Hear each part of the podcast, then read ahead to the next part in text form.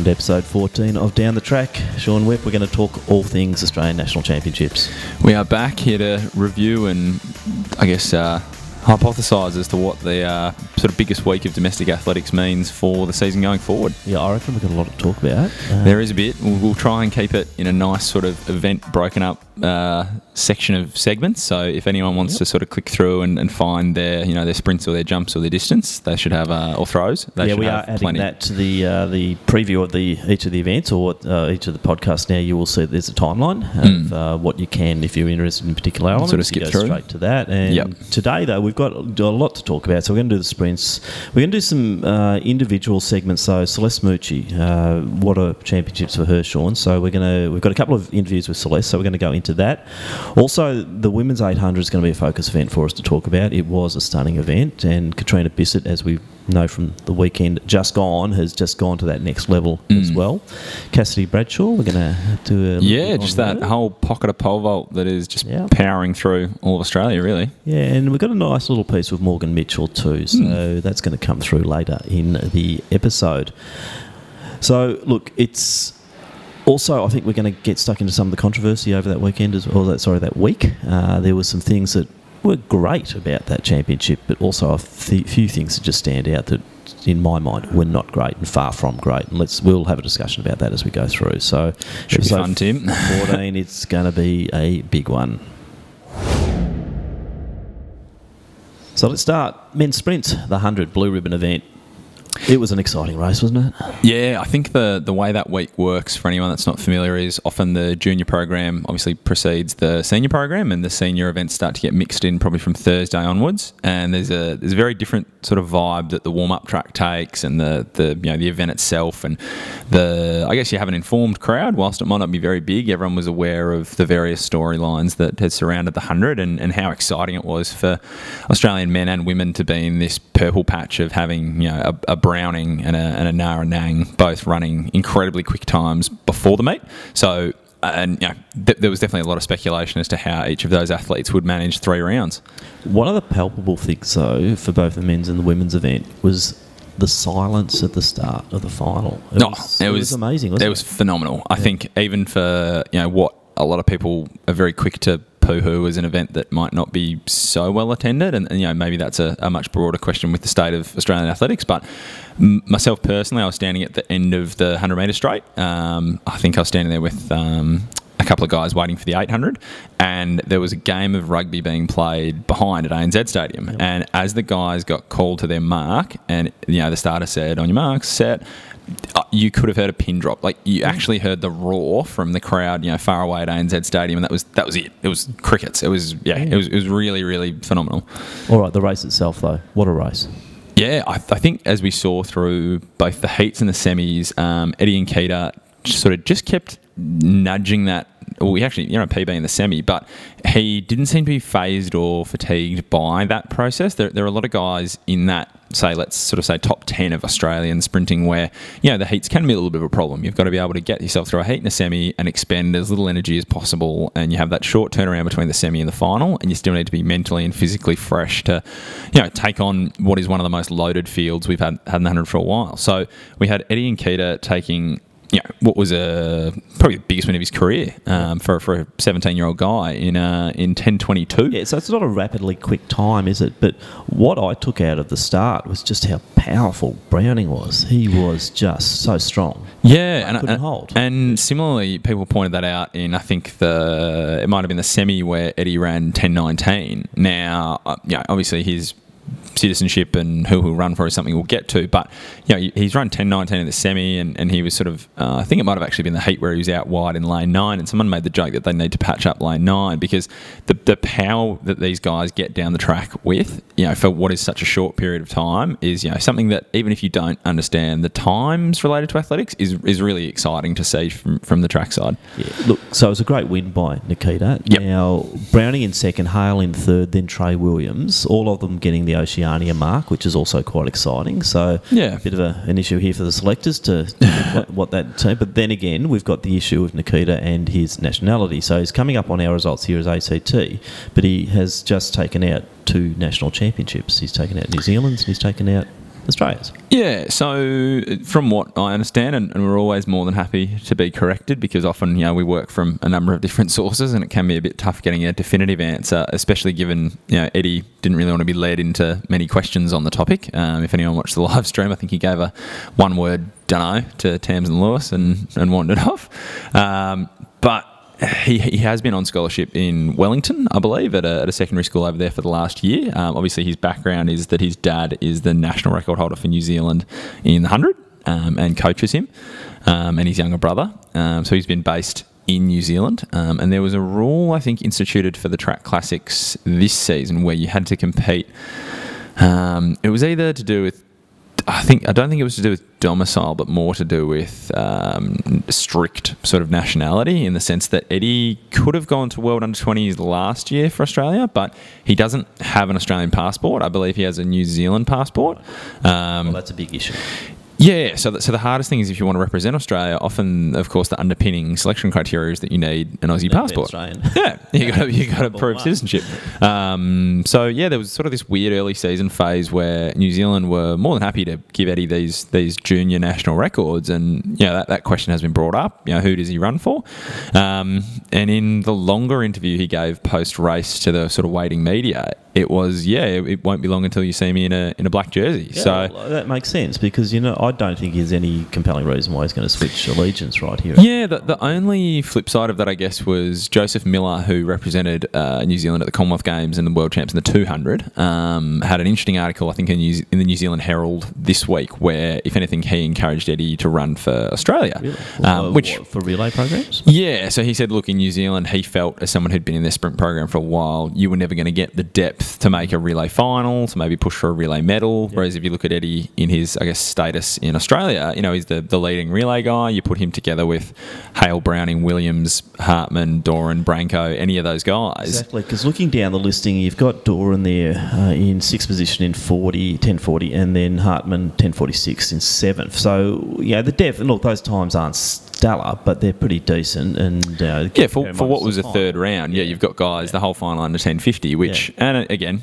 you could probably look back and pick finals out where there were differences or greater depth. But for what has been a little bit lacking lately, um, you know, this emergence of Browning with what was basically a perfect conditions, perfect competitor run in yep. Brisbane, um, you know, 2.0 tailwind, yep. sub 10 guy in the lane next year, he rose to the occasion and he posted an incredibly quick time in 10.08. But as we know with relay programs, you don't necessarily have to have the best of the best. If you're a good relay squad, you can still rise above the yeah. limitations of yeah. time. My favourite harp on ever is the fact that the Japanese relay team got silver in Rio and ran sub 38 seconds in both their heat and their final and had zero guys under 10 seconds at the time of running. So, you know, uh, the question is more whether you can get those Australian guys in a camp environment or in a yep. practiced environment for a long period of time before a major. Do you know what the vibe is between those guys? Is um, look, and I can only really speculate outside of the guys who have come through in the same age group. So, as I understand it, Hale and Browning and Williams and those guys are, are pretty cordial. They, they don't. I, no one seemed to suggest that they were best mates, but yeah, there didn't seem to be any, any animosity. And, and, Eddie's pretty new, and everyone seemed to sort of congratulate him after the race. Like Browning obviously looked quite frustrated after the race. You know, you've got this sort of big target on your back now that you're the sub 10 10 guy. Yeah. Um, and I think Williams has had a couple of niggles in the lead up, and he had his his um, sort of Achilles ankle area strapped pretty heavily. But um, yeah, no, it, it, it doesn't strike me as a team that would have any issues in being a very sort of cohesive relay team and sort of the social media back and forth between um, Hartmann and a lot of the guys. You know, obviously he's more of a 200 guy, but was, was very positive. So, you know, that's right. obviously what you want to see in a relay group. Right, well, let's see where that goes. But it was a compelling final. Nketia, I think, surprised quite a lot of people. Uh, surprised yeah, so. yeah. I, I, I, don't think anyone expected him to be that strong through three rounds. Yeah, no, that was a good event. Now, women's 100, that was also quite a big result there. Naa Anang, what do you say about Na? Yeah, you, you, get you know she drops that huge time in, in Brisbane, and people say, "Oh, okay, it was once off." You know, she's she's a long jumper, stick to that sort of thing. Um, but you can't argue with 11.32 for the win. You know, she's repeatedly run 11.4 or faster, um, and we, we don't have anyone doing that regularly. No. You know, sure, Breen and Pearson and those sorts of names have posted quicker times historically, um, but both um, you know, would have no issue with people pointing out they're definitely at sort of later stages of their career, and it's it's a risk for them to run, you know, super regularly, or for Pearson in that case to try and run the flat event a lot You know, obviously, she's trying to get through to Tokyo, and yeah, Yeah, we will talk about the 100 hurdles a little bit later, but um, you wouldn't necessarily circle Sally's name as being someone who might be appearing here in relay squads and things. So, Yeah, I know she's in the relay pool effectively, and, and I think a lot of that is you know the fact that she has an invaluable level of experience at major champs yeah, for those for what leadership. is a very young relay team. Um, and then yeah, the, I guess the other uh, I wouldn't maybe go as far as revelation, but definitely something that spiced up Australia has been the inclusion of Zoe Hobbs, you know, coming over from New Zealand and Yeah. Racing regularly because she's dragged through or you know made people rise to the occasion in a lot of comps. that's right. Um, No, so she, so took- she came second. Yeah, so she took second in 11:44. Yeah, Um, Maddie Coates. Yeah, Maddie Coates for someone who had had, I guess, maybe the last two months, had had a, a bit of a period of time where she didn't appear to be training as much or had had, had some injury worries. Um, yeah, definitely bounced back for what was a, a really stellar weekend for her. It was, and Riley Day then in the next position. Then Nana Owusu-Afriyie, Mhm. um, one of our very favourites in 1170. Yeah. She took, um, uh, that's a decent fifth for Nana. Yeah, and then you sort of look further down the list, and you know, Toea Wisil's there in sixth from Papua New Guinea, but um, Christy Edwards is another one that's sort of straight out of the junior program too. Um, and I know Brittany Burkett was disappointed in ninth with her run, um, but is also someone who has, you know, I guess cemented themselves as someone who makes a national final and challenges, and you know, unless you have Oh, a bad also day state like champion. that. So Yeah, you know, yeah. sh- she can run, and yeah, I, I think Britt wasn't happy with that performance. That was the, the vibe everyone was getting. And, Mm. Yeah, you know, maybe yeah. just things just you know it happens. I guess that's the hardest thing. You know, n- neither you or I are, are, are, are well versed sprint experts, but uh, you know, trying to move it anywhere from nine and a half to eleven meters per second is a completely different world, and you know, maybe there's a bit more art to that than science at times, and how you get your season right, and you know, hopefully we see this There's whole group of day to day stuff. You know, Yeah. she might not have been totally 100 percent well. You Yeah, like, well, yeah, you, you- imagine it, trying to go at that Oh, velocity. yeah, you, are dealing with an event where you make any errors and you know, your 10 to 11 seconds of movement are down the drain. So, yeah, it's, no, it's a well, fascinating I little just world. like say, I think we're still very, very proud of Britt Burke Oh, because we doubt. saw her domestically in the Victorian season Yeah. so so well. So Yeah, and hopefully- for her, but gee, it doesn't mean that um, you know she's not a great performer, and we know she is. Yeah, and with the World Relays coming up so soon, hopefully that is a, a pool that we get to see trialled out. Yeah. Now, men's 200, Hartmann, that's his specialty. He's come through and he's got the win there. We had three get the Oceania mark, and that was Doran in 2nd Uh-huh. also in 2076. And then, um, is that Dooley Abdulia Sim. Sim? And he's from New South Wales, and he got 2087. Don't know much about him, Sean. What do you know? Uh, I believe, and, and I definitely, if I'm incorrect, I'll happy to be corrected. Um, I think he's from the Speed City group, um, who had a bit of an interesting week. Um, just some coaching stuff there. Ah, yes. Um, Well, I don't think we'll touch on that. no, no, that's let's leave that one. That's underway. That's, um, that's a New South Wales issue. But it's also the fact that in that group, I think Branco has the time as well. Um, so it's it's it's a very lively group for 200. Um, and I think for Hartmann, that was his fifth national title. good on Fourth him. or fifth, yeah. Yeah. Oh, look, and he, I suppose he's sort of now one of the, the senior citizens of that bunch, Yeah. 93. Uh, but just consistent, isn't he? He's a consistent performer in that too. Jack Hale, though, fourth. Down as a Tasmanian there, wearing his Essendon kit. Um, 2093. What do, you, what do you think about, or what would Jack be thinking about that 200?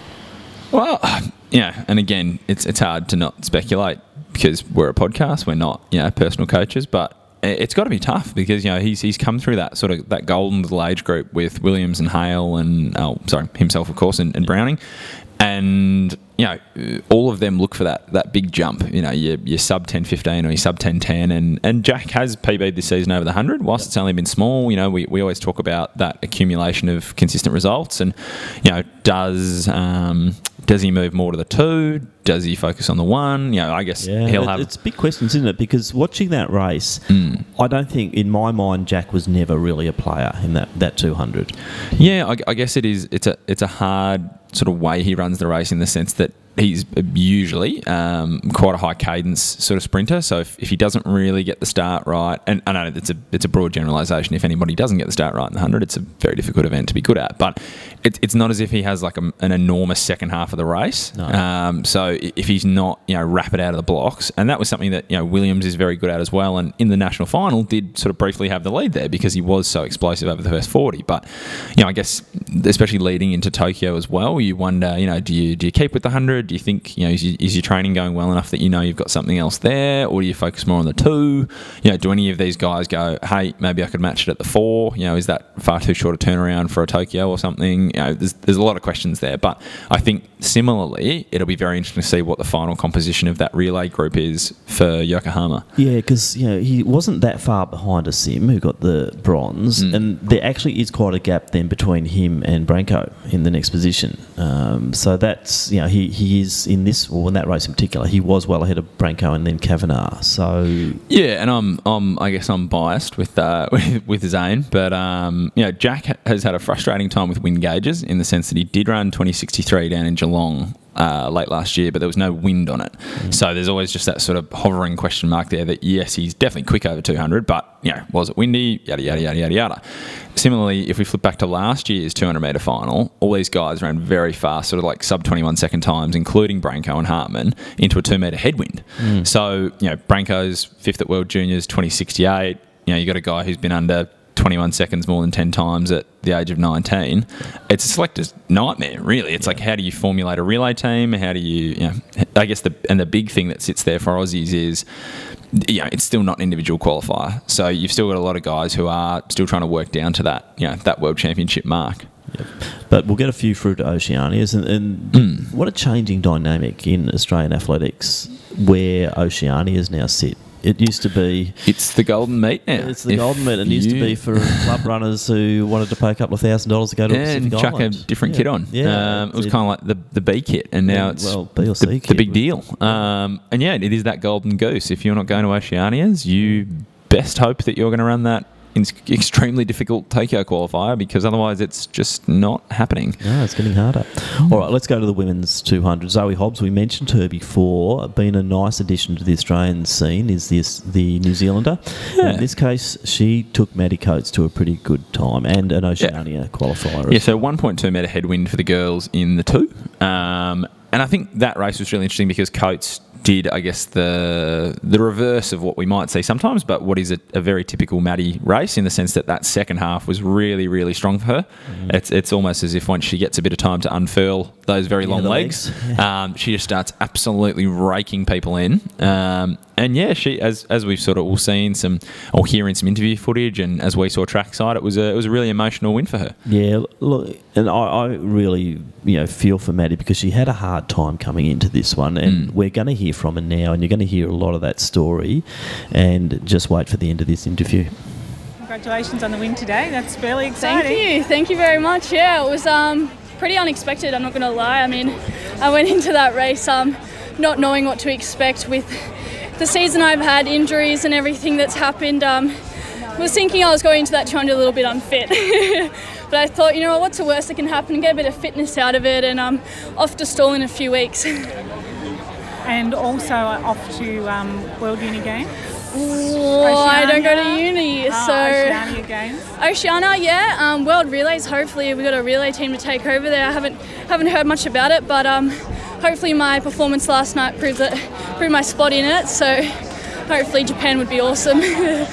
Tell us a little bit about your year, your injuries leading up to this event. yeah. So, um, I'm being pretty lucky.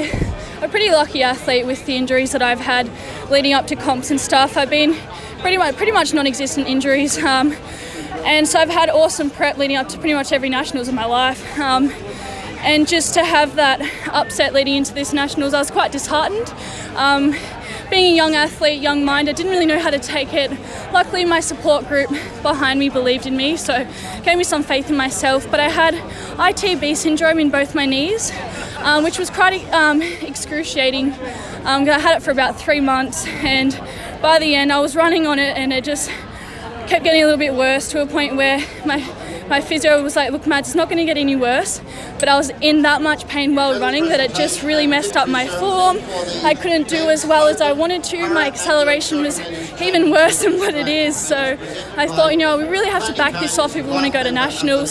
So I've been in a pool for about two months, um, and that was uh, went to Brisbane. I ran there, and I knew I had to work on my fitness uh, for two weeks leading up to nationals, and just tried my guts out. Like I just wanted it that badly, um, and to prove to everyone that I believe I'm a 200 metre runner. I feel like I'm proving myself a lot. That I, I still believe I am a sprinter from, from now on. Um, what does it mean to you to get the national title, be the Australian champion? Um, you just saying it. with 93.19 points from South Australia. That's okay. Obviously means a lot to you. We acknowledge the Yeah. Yeah. Well deserved. With the lead up you've had. finished in first place. Thank you. Yeah, all the Vics are very proud of you. Thank you very much. And good luck with your injury and recovery. Thank And the rest of your season. I appreciate it. So a lot of raw emotion there, Sean, from Maddie Coates. Yeah, and I, and I think the hardest thing in athletics is, especially with the advent of social media, you know, it's, it's hard not to develop a very framed view of someone or, you know, how they conduct themselves in what might be a collective 10 minutes that you see someone for an entire year. And, you know, I, I, you know it's, it's not a sport where we have a lot of people who are mm, you know, no, no one really is outwardly malicious or, or negative as a, as a competitor. Um, and I think sometimes we're just a bit quick to shoot down our own sort of up and comers. Um, and, you know, there probably is a lot of stuff behind the scenes that we don't know about and a lot of stuff that people go through that they don't feel they need to publicise or talk about. So, you know, whenever you see someone get what is a, I believe, a maiden open national title, you know, that's that's enormous and that's is, that's going to be a big impact on anyone. And I think one thing she really did mention was the way that the support group had her had her back for that Mm. whole time. That you know things she's probably internalising that you know I'm never going to get there. We haven't got much time to get ready for this meet. Mm. But the support group were the ones that just kept her on track. And then as we saw, you know, winning that championship meant so much to her. Yeah, she got beaten in the race by New Zealand, but Yeah. to win the Australian Championship, uh, you know, for Maddie Coates was a, was a massive deal, and um, and hence the emotions came out, and obviously that was the pent up emotions of the potentially doubting herself going into it. Yeah, and I think everyone has that. I think a lot of people get, and this is across the events for the week. I think we saw a lot of people where, you know, we might see them, you know, at meets on social media, and we think, oh, that person's pretty confident. Like they must be, you know, really keen. There's, you know, no concern, no doubt. But I think, yeah, all these top performers, you know, at some level, you know, there's a, there's a tiny level of doubt, especially if you're coming back off injury. You know, can I still do this at the same level? Am I still as good? Um, but to recap there, yeah, Zoe Hobbs was first in 23.42. Uh, Maddie Coates was second in 23.50. And Nana Awusu Afriyi took, well, second Australian, third overall in 23.64. That's great. For Nana, And- isn't it? yeah, and one Chris- two for Vix up on the Yep. Australian days, and we don't often see that in the sprints. no, and uh, Christy Edwards, the junior we mentioned before, who's now moving into opens in 23.87. Yeah, so you know, p- pretty solid performances. What do you think that means now for Nana as well? You look, we've given Maddie a lot of time, and Mm. she deserves it. But also Nana, you know, coming through here. Yeah, well, she's got the the World Uni time for the two, and I think the one as well. Um, and I think you know, World Unis is sort of the biggest meet you can get yourself to if it's not the Olympics or the or the World Champs. And, and often, depending on the event, it can be a, a pretty strong level of comp. Um, and that sort of does place you well for a few runs overseas whilst you're there.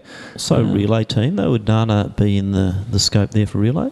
Oh yeah, definitely. So at the moment, I think a few people might have noticed on social media there is a relay camp at the moment in Brisbane because World Relay is very soon, and I think up there is, if I forget anyone, I'm sorry. Um, yeah, Coates, um, Christy Edwards, Nana, Nah, Sally Pearson. Um, yeah, it's, it's a pretty Yeah. packed house up there. So it's a, Oh, yeah. I'm wrapped for Nana. Cool team to get together, To yeah. get into that sort of thing, yeah, because Yeah. we've seen her for so, long Oh, and so it, it was always you know always one of those juniors that was so so good. Um, and that's that's the tough thing, making that jump. Yeah, and Mm. you know, I'll say it out loud, just a lovely person too. Spot on. All right, so 400 metres for men. Steve Solomon had a win there from lane eight.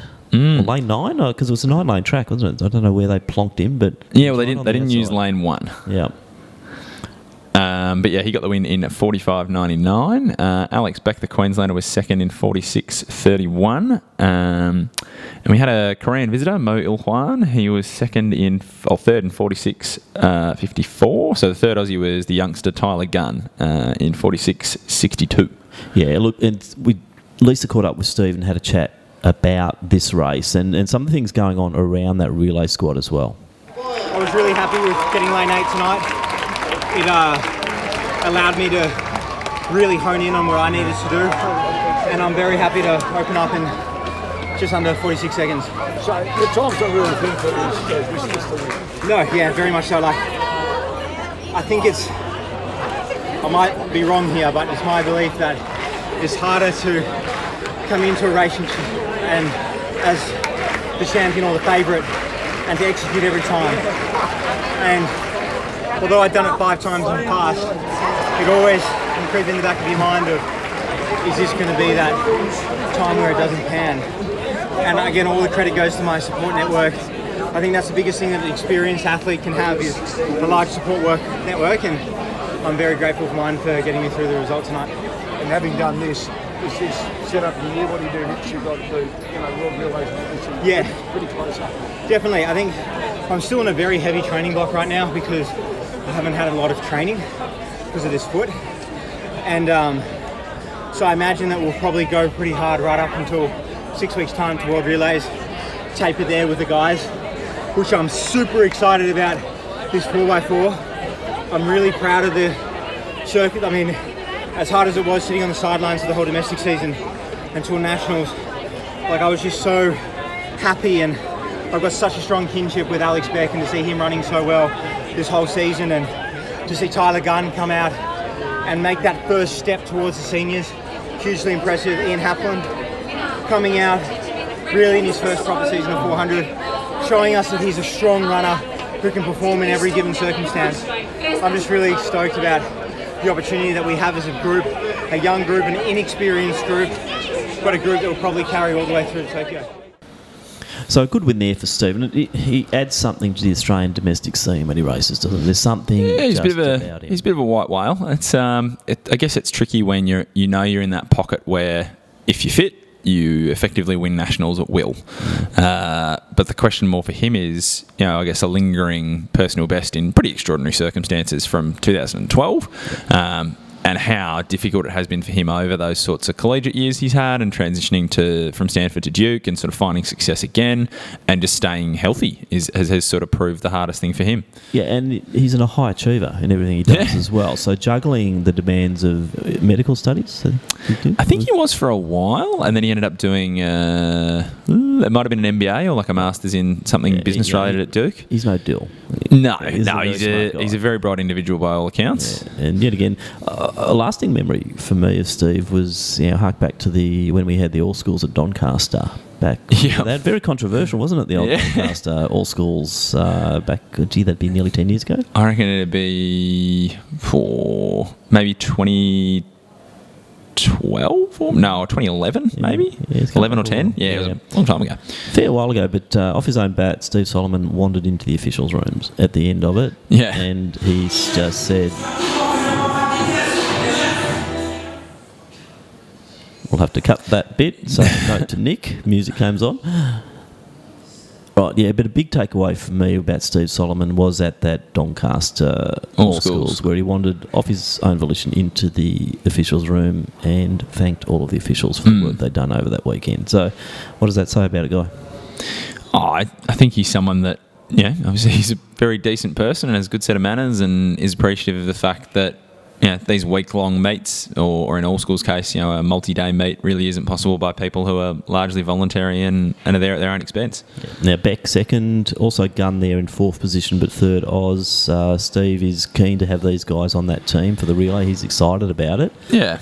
Um, what about Beltrame, our own Victorian um? Yeah, God, he, he's come back from, you know, sort of being out of the sport for a little while and, you know, knocking off a very old PB in the domestic sort of Victorian season and then being able to back that up at nationals. And, you know, I, I hope his age doesn't play against him and I, and I hope that he does get an opportunity in that relay group. Um, the hard thing, I guess, is we've already seen um, Solomon, Beck, uh, Gunn, and Halpin, um, who ended up seventh, just behind Beltrame. Um, we saw them put down a very fast time in, in Brisbane. Hard Um, to break in when when they're yeah, it, it is tough, but I guess the, the biggest place to show that form would be at nationals and in beating someone who is ranked, you know, sort of ahead of you early on. Um, so fingers crossed that's not you know much in it though between Beltrame and Halpin there. no 46 46 92 to 46 94 but I guess that's the name of the game in sprinting you know if you can if you can get the dip on the line, that, that pops you up the one spot, and that could be the difference in some cases. All right, let's shift attention now to the women's 400. What happened? Um, in what was a, a relatively spicy week for uh, the New South Wales spin, sprinter uh, Bendere Oboya, uh, we hadn't seen a lot of her this season. Um, little bits and pieces um, domestically. Um, took the win pretty calmly in 52.00. Which is an Oceania Qualifier, qualifier. yep. The only one to get that. Yeah, and yeah, sort of did a bit and off she went. Um, Caitlin Jones from Queensland was second in 53.20. Which is daylight, basically. 1.2 over 400. You- Yeah. That's a, Yeah, it was, it was, it was, it was a big gap. a league ahead, basically. Yep. Um, I guess interesting. You know, no Anneliese Rubie. She has uh, she had turf toe, which is a pretty American injury. Really, it's Okay. usually something NFL players get. It's basically if you keep jarring or repeatedly bumping or impacting your toe when it's basically your big toe when it's tilted upward. Um, so the reason it's nicknamed turf toe is because NFL players got it quite regularly when they were training on artificial surfaces and pressing up on their toes. Um, yeah, you have to have surgery. It's, it's, it's like a really serious uh, condition because it's So sort of timing for Anneliese, though, not good, is it? yeah, from what I understand, turf toe takes a really long time to get back into running so from because could- you have a long time in a boot and then a long time sort of walking again and then you get back into running. So look, So she's a- world champs would be. I'm, I'm, yeah, I'm not sure, but uh, from what I've sort of heard or what I understand of the severity of the injury, yeah, that could be Wow. sort of on hold. So hopefully, you know, she can turn it around pretty quickly. And, and he's usually a very positive supporter of, you know, was on social Oh, yeah. media across the week and congratulating people. So Awesome person. obviously, she's trying to stay very positive throughout. Um, and then in third, we had Angeline Blackburn, who's a little bit of a blast from the past. Did make, I think, a world youth team or a world junior team, and then had a fair bit of time off the sport. Um, 1989 born. She got the win. She got third in 53.36. Right. So th- for the Victorians, we had uh, Gurley Nance there. Yeah, she's having a good season, but sixth and uh, in that field. Uh, just behind her was Ella Connolly, and then Kendra Hubbard rounded out the uh, the field in eighth in fifty four seventy eight. So with Oboya, though, you know, we've sort of touched on a little bit some of the controversy. I did hear an interview with her post. We had we're not going to play that in this podcast, but it was basically just a whole raft of no comments. Yeah, and I guess the hardest thing, even if you look at this very objectively, is that the way legislation works in Australia with ASADA is that the information surrounding anyone of interest is not supposed to be released at all. And I, and I think personally that's the way it should be. You know, the hardest thing in this sport is conjecture, basically, and he said, she said versus, you know, when we don't have all the pieces of the puzzle i- is very difficult. So I think you know we'll have to wait and see what Athletics Australia and Asada make of um, her coach Greg Smith's situation at current, um, and see how that pans out really because that's a that's a very big training group in New South Wales and a very talented training group. So I guess we'll just have to watch that space. Certainly will. So, Sean, at the end of the week of activities, do you think Celeste Mucci would have been a happy person? Oh, I think um, maybe slightly mixed emotions in the sense that the HEP went well-ish, um, and that it's always thrilling, to, you know, to win an Open national title. Um, but at the same time, she pulled off a double that hadn't been seen since the days of Jane Fleming in the Open HEP and Open 100 metre hurdles. Yeah, and probably a total surprise in the 100 metre hurdles. You know, irrespective of Sally Pearson not running the Mm. final or not, you probably wouldn't have thought that Celeste was going to take that with Jenneke and, and various others in the field. Yeah, not entirely, and given how close the final was between herself, Brianna Beahan, and Jenneke, uh, Celeste took the win in 13.09 to Beahan's 13.11, and Jenneke was third in 13.12. So It was close. a It grand was total. very exciting race, wasn't it? Oh yeah, and, and it was on. You know, it was very late in the meet, and there were a lot of people in the stadium for it, and it was it was definitely a you know A highlight. of- a highlight. Yeah, It certainly was. Let's wind back to the HEP though. So she won the Australian title. Mhm. Score was a little bit off her PB, which she set in the Com Games about Mm-hmm. a year ago, but not too far off, was it? Yeah, I, and again, I definitely can't admit to having any real a great understanding of, of the multi events, something we're both working on. But yeah, we saw in the men's event um, from a different perspective, um, both well, Moloney, Ash Moloney pulled out with injury, I believe, and Dubler pulled out sort of midway through, knowing he wasn't going to get a particular score. And I think that's the hardest thing with a multi event. You know, if you feel midway through your series of events that it's not really happening for you, you know, do you sort of Yeah, wage on through the rest of it, or do you try and bank up and, and do another one? Sort of, yeah, it's almost like the marathon of um, of That's right. field and track events. Yep. Yeah, it certainly is. But it was a competent performance, and we do hear from Celeste. This is virtually straight after the 800. Great time to interview her. Uh, she got a PB in that 800, which was good to see the progression, but it's not a huge progression. It's 224. Uh, but we do hear from Celeste about that heptathlon, heptathlon competition. Meet record held by Amy Harding to lose. Well, congratulations. Celeste. That sealed the, the win for you. Yeah, very happy with that. You run smart over the 800. You went out pretty easy. Yeah. Just trailed her. Yeah. Um, I wanted to stick with her. I wasn't sure if she was going to go out hard or not, but I thought it's between us two, so I might as well. I mean, the overall points, it was too hard to catch up with that, so I thought it's just about placing now. And, and yeah, and when I when I hit the 200, I thought, you know, this is my time to go. Yeah. And if she's going to come with me, then we'll just see. But yeah, I'm happy with the way I ran. I think I actually ran close to a PB doing Yeah, I that. thought so you yeah, did. I thought you might have got a slight PB yeah. there. So I'm happy with that. Oh, uh, what a great way to finish. And I saw you uh, start to stride out as you were heading towards the 200 mark. You could see that distinct stride Yeah. out there, and the speed you had then coming off the bend in the home straight was, um, yeah, you must have been working hard on it because Yeah. you could you could see that the reward. Yeah, yeah, I have been working more on my 800 and I wanted to use that um, today and um, yeah, I did. I felt comfortable in the first 400 and um, yeah, then coming home I just had to dig it and come home hard, yeah. Um, so your throws, um, probably your shot put wasn't as Yeah. good as what we've seen before. Yeah. Is there something you've changed in like coaching technique or?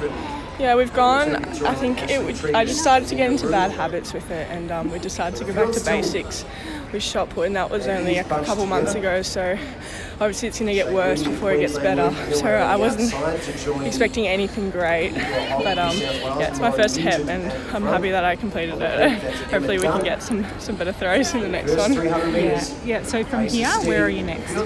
Um, I've got Götzis in May, so in a month's time, which I'm, I'm really excited about because you know something I've been aiming towards for a while, and um, so yeah, probably that's my next heptathlon. So the strategy there in the hurdles, in particular in the HEP, was not to really go for it, which may oh, probably didn't cost her a PB, but it would have advanced to score up a little bit more if she'd um, really gone for it. But what that set the scene for was on the final of the women's hundred hurdles. Going through the heats, Sally had looked impressive. Twelve ninety nine, uh, dominated her heat and really did look great. Technically perfect as always. Yeah, she did speak to the media afterward saying that she was a little surprised as to how hard she had to work to run 12.99, which for her is you know, still a ways off her, her best form. Um, and I think that maybe was a little warning sign that whilst it is exciting to be at nationals, and she was very excited to get her first race out in you know a, a really really lengthy period of time. If you know if Pearson wants to be there at Tokyo and, and be in the best shape possible, you know, she can't run races for the sake of running the race. You know, she needs to be careful of, of how she pulls up from things and, you know, focusing on that maintenance as opposed to risk factor. So that opened the door for the others, and that would have included um, Brianna Beahan and also Jenneke. Abbie Taddeo, Taddeo was there as well. So some good names with Celeste, Celeste in a lane next to where Sally should have been. So vacant lane next to her. What do you reckon she'd be thinking about that? Oh, I guess it'd, it'd always be pretty intimidating um, having someone of Sally's stature in a lane next to you, and probably with the pace at which she'd get over the first set or two of hurdles. You know, is that something that comes into your race? Can you be completely unaffected by that? You know, there's a, a variety of permutations there, but uh, you'd have to think maybe to be a little bit calming, just having a blank lane on one side, and you're sure you've got someone else next to you similarly, but. Um, yeah, I- I'm, I'm not entirely sure how that might have played into her head, but she managed to keep it together pretty spectacularly. Well, keeping it together, I think, is the the you know the phrase for this because she won the event in thirteen oh nine with then you know thirteen eleven for Beahan and thirteen twelve for Jenneke. It was one hell of a blanket finish, and Celeste just held composure, didn't she? Yeah, and I think the as we've touched on in a few events, we do have this sort of next raft or, or next collection of athletes from that slightly younger age group. Um, maybe not so much in, in Beahan's case. Yeah, she's been an established hurdler for quite a while, and, and Jenneke too to an extent. But we're starting to get, whether it's the juniors coming into Opens themselves and winning titles or medals, they're definitely pushing that current group along. You know, there's a competition breeds competition sort of vibe happening across a number of events. Certainly is. So it was a compelling event to watch, even without Sally in the field. Hmm. But I suppose the question I'll ask you, Sean, what does it mean for Celeste now? Because she's uh, 0.11 off the World Championships qualifier for the individual event, which is the 100 Mm. hurdles. She's probably still a way off in the HEP, but she'll be going for that at Götzis, the, the next big uh, multi event championship, which is in Europe. Uh, Mm. Not too far away. So, Yeah, what are your and thoughts? that well, it was a PB in the hurdles, so thirteen oh nine. Um, yeah, did revise her previous best. Um, ah, it's, it's it's a good problem to have. You know, wondering whether you.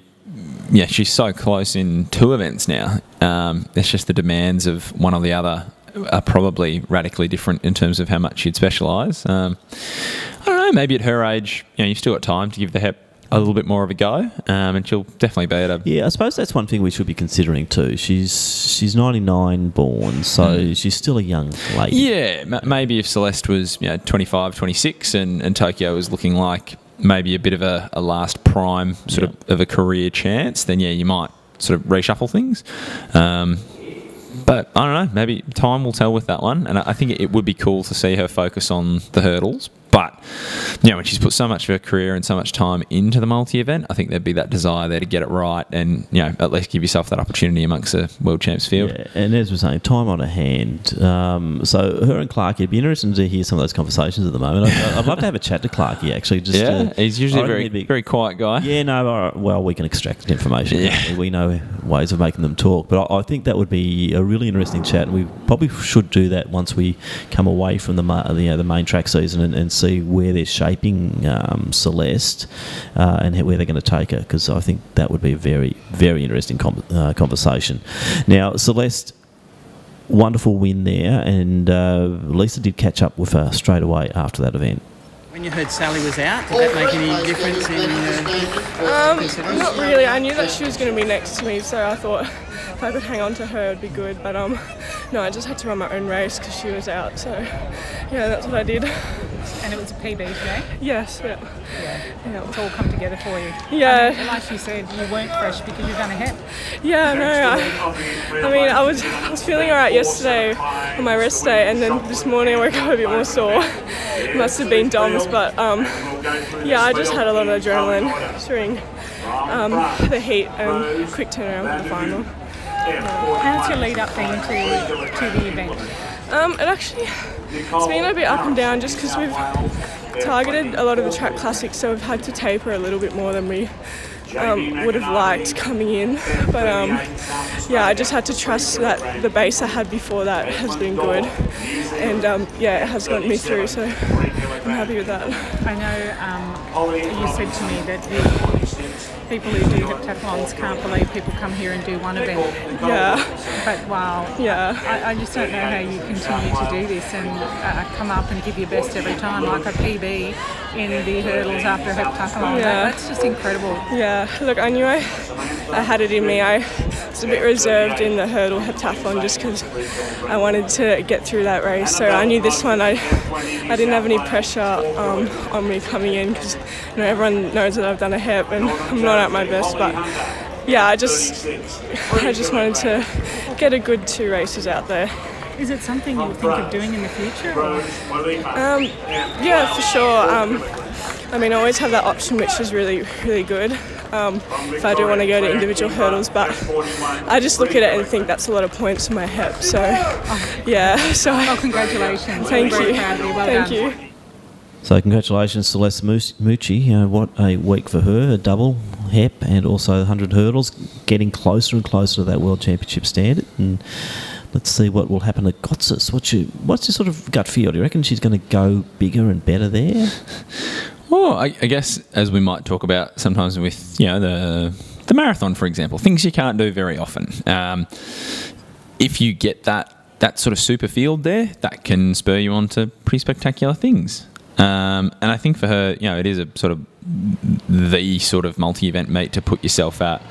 Um, if, if you want to be in that class, and you know, if you want to be pushed in every single event, you know, with by a group of other people on the track that are the best in the world for that event, um, it's a really unique opportunity to to see what you're capable of in the the sort of highest pressure fields and highest demand of competition. So, again, I think the age comes into it and the experience at the full event. Um, yeah, I think we could see a, a really big performance out of it there.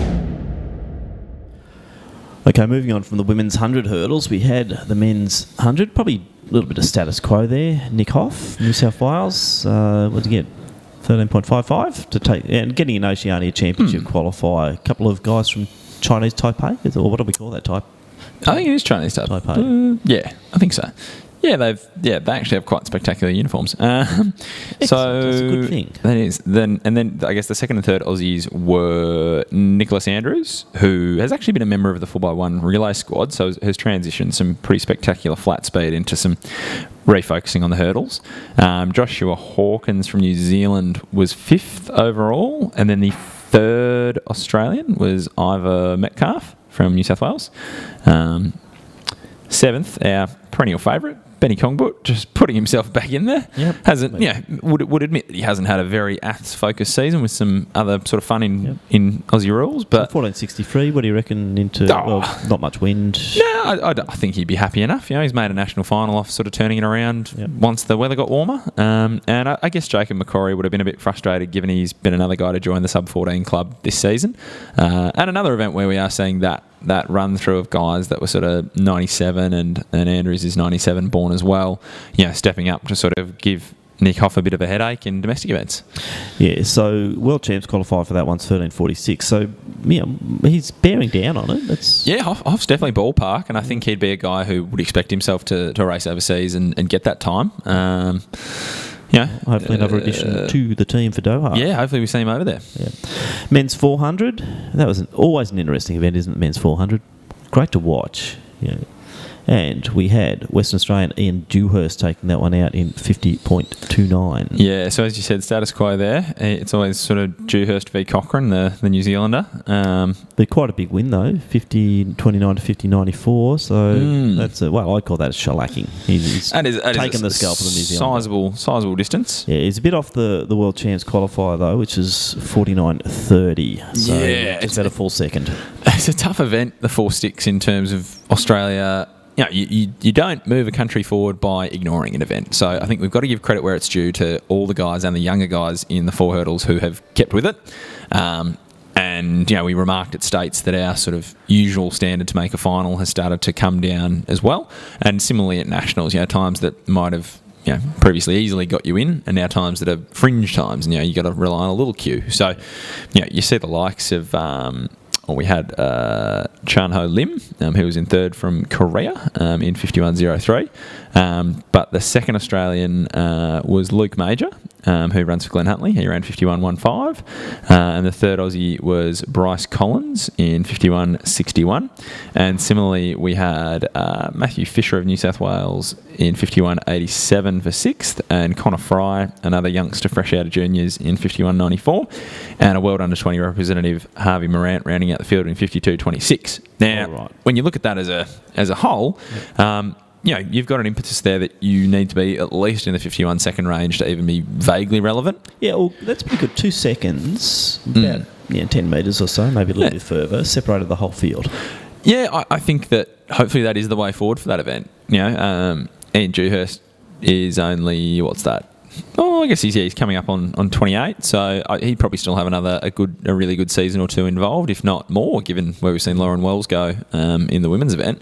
Um, you know, does that youth continue to press up and push someone closer to that um, that elusive world champ standard, and, and where does sort of 400 flat speed come into that? Yeah. What do you think Connor Fry or Harvey Morant would be thinking at the end of that uh, weekend? Oh, I think Connor was happy in speaking to him to make the final. He gave the the tenth hurdle a pretty hard kick in the heat and just about fell flat on his head.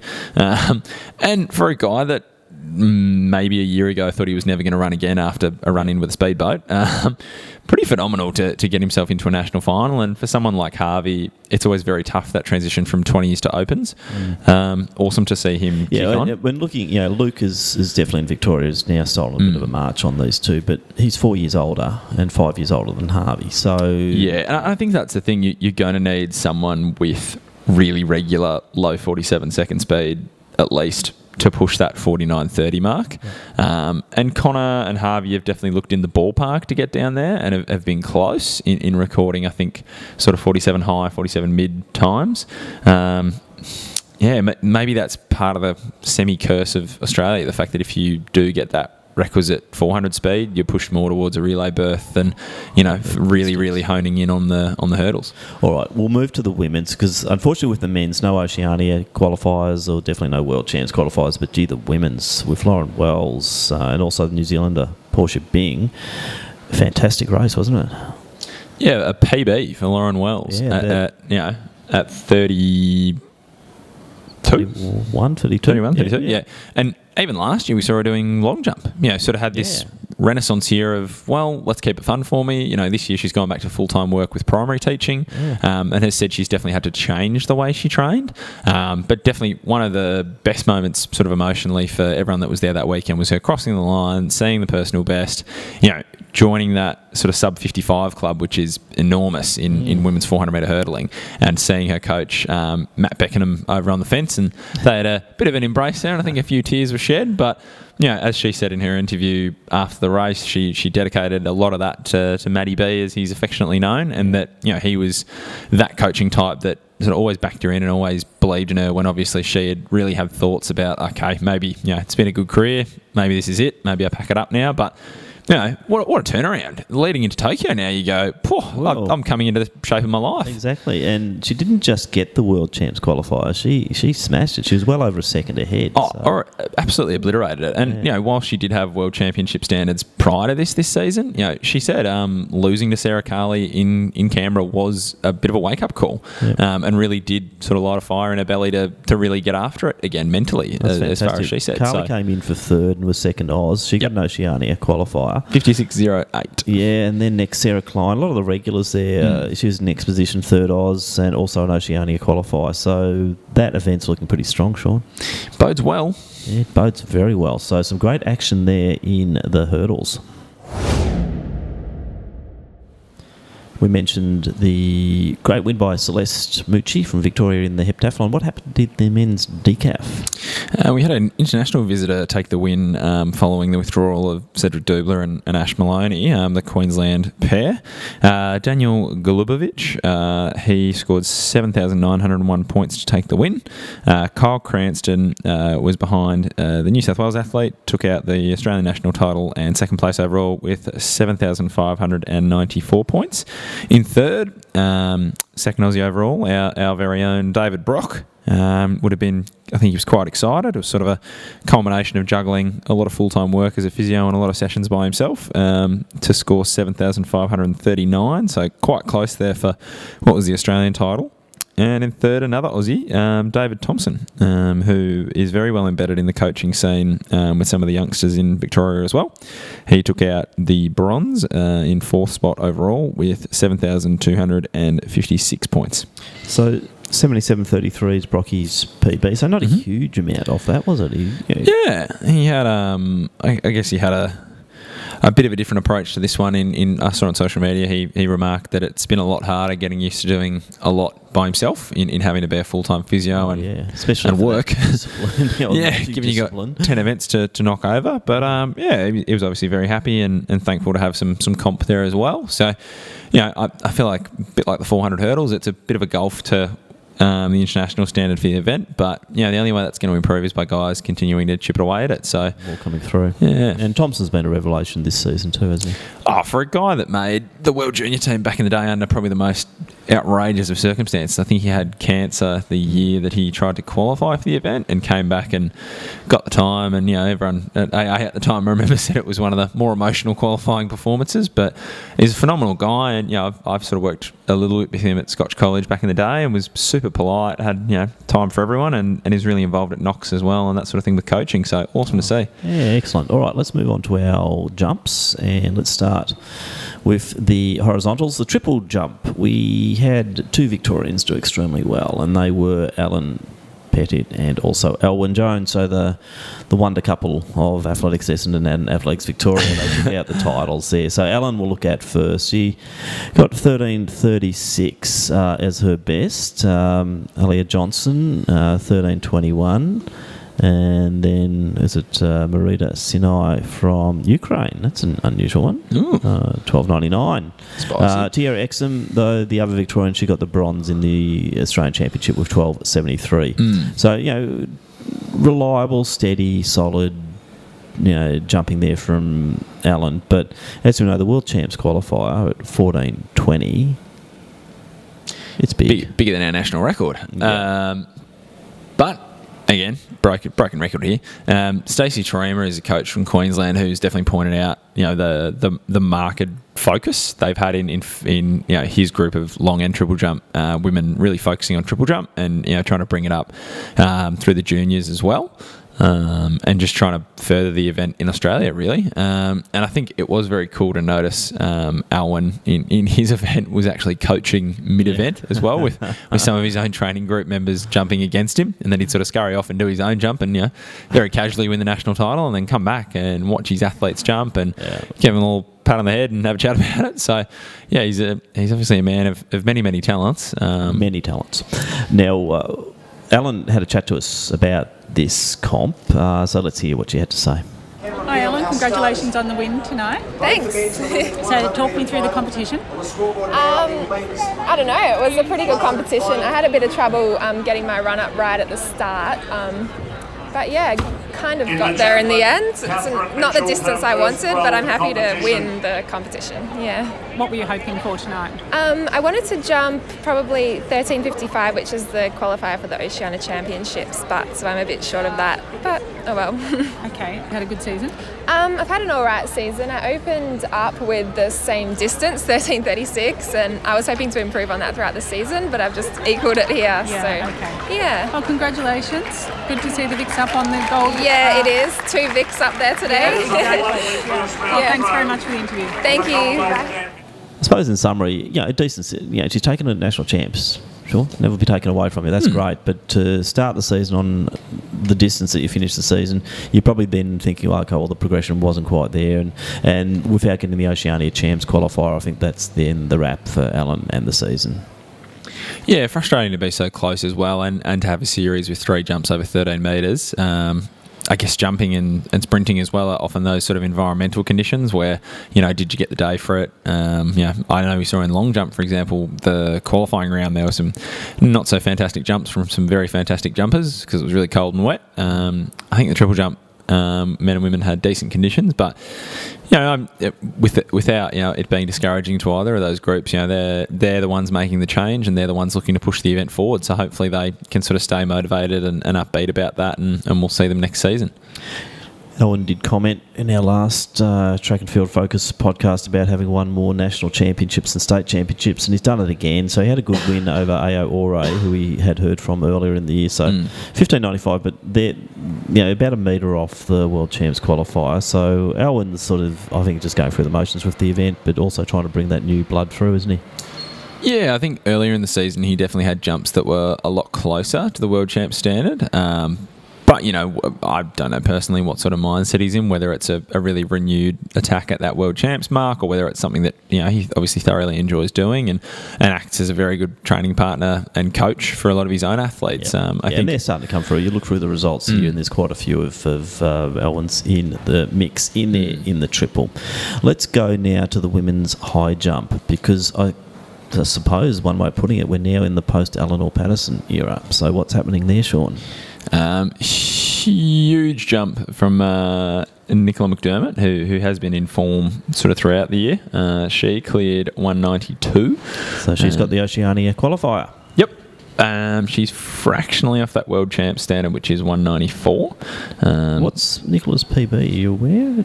I am not, which is up around the 94, you'd think, or would 92 be about it? But gee, two centimetres, you would hope that if she gets the right comp, then um, potentially, and, and I'd say something like um, the Oceanias might be a very good yeah, comp warm for- weather. warm you get a little weather. bit of a break. It's middle of the year, bit of time to take stock. Yeah, Um, and it's not like you're a distance runner going to a Pacific Island trying to produce. a high jumper, I think, yeah, because we know that uh, when they go to North Queensland, they can, you know, that's where Eleanor did her very best work. Yeah, well. so so it's an equal PB. So earlier in the year in February, uh, she did clear 194. Um, I'd say I don't know how that would sort of position her in terms of any sort of roll down for high jump. The hard thing is high jump typically is one of the hardest events Yeah. for a roll down because so many countries have one or two very good jumpers. It's, it's not really a, a three or four per country up dominated event. 98. You know, yeah. sort of so I, well. I guess you'll sort of have to cross the fingers and, and wait and see what happens. But um, yeah, hats off to jumping that well that regularly this year. Yeah, she has been the. And did front up for uh, Australian Uni Nationals the week after and get the win there too. Do you know what she jumped? Uh, I think it was 89 or 88. Yeah. So Josephine Reeves from New Zealand was second, and then Hannah Joy, Queensland. Um, Denise Snyder, she had a jump, which is great. We saw Mm. Denise uh, take the, the state championship, so I think she got a 174, finished in seventh position down there. All right, the men's high jump, that's quite a discussion point, isn't it? What what what an outrageous performance by Joel Baden. Um, Where did it come from? Well, for anyone that's not familiar with Joel, he's uh, he's a bit of a character, um, and he's definitely has moments where he's more taken by high jump than other times of the year. Um, and his his talismanic coach Sandro Bizzetto, who's who's quite an eccentric as well, um, you know, real sort of I guess coaching legend of the sport, um, is one that's been really patient with Joel and has, has you know really not rushed him through any sort of injuries or, or niggles historically. Um, and they found themselves in a bit of a pickle leading into nationals because Joel, you know, had been training really well by all accounts and was you know, really motivated for nationals and came up just before the meet with quite a sore heel. Um, historically, we, we've seen Sandro be quite cautious with Joel and, and say, look, no, let's wait for wait for Townsville or something, and you can you can jump your qualifier up there. Um, but they compromised. Joel really wanted to jump, so Sandro said, look, you're going to have to take care of your heel, so we can't have you off a full run up. So Joel wore long jump spikes. So for anyone that's not familiar with the differences, high jump spikes have spikes in the heel um, sort of more traction taking off. Um, long jump spikes do not. So obviously trying to protect his heel a little bit there. Um, and he went off a seven step run up, which is a very short run up. It, it basically looks like you're standing there looking at the bar. You're not outside of the D. You're not at the back of the you know lane nine gallivanting in. Um, Joel sort of very calmly progressed through the comp till about 224, I Had a couple of misses at 224. It was on Yeah. the last jump actually at 224. So he gets over there, goes. I think he yeah he skipped, Skipped 227. skipped 27 and thought, hey, why not? Let's have a swing at the the world champs qualifier. and the PB.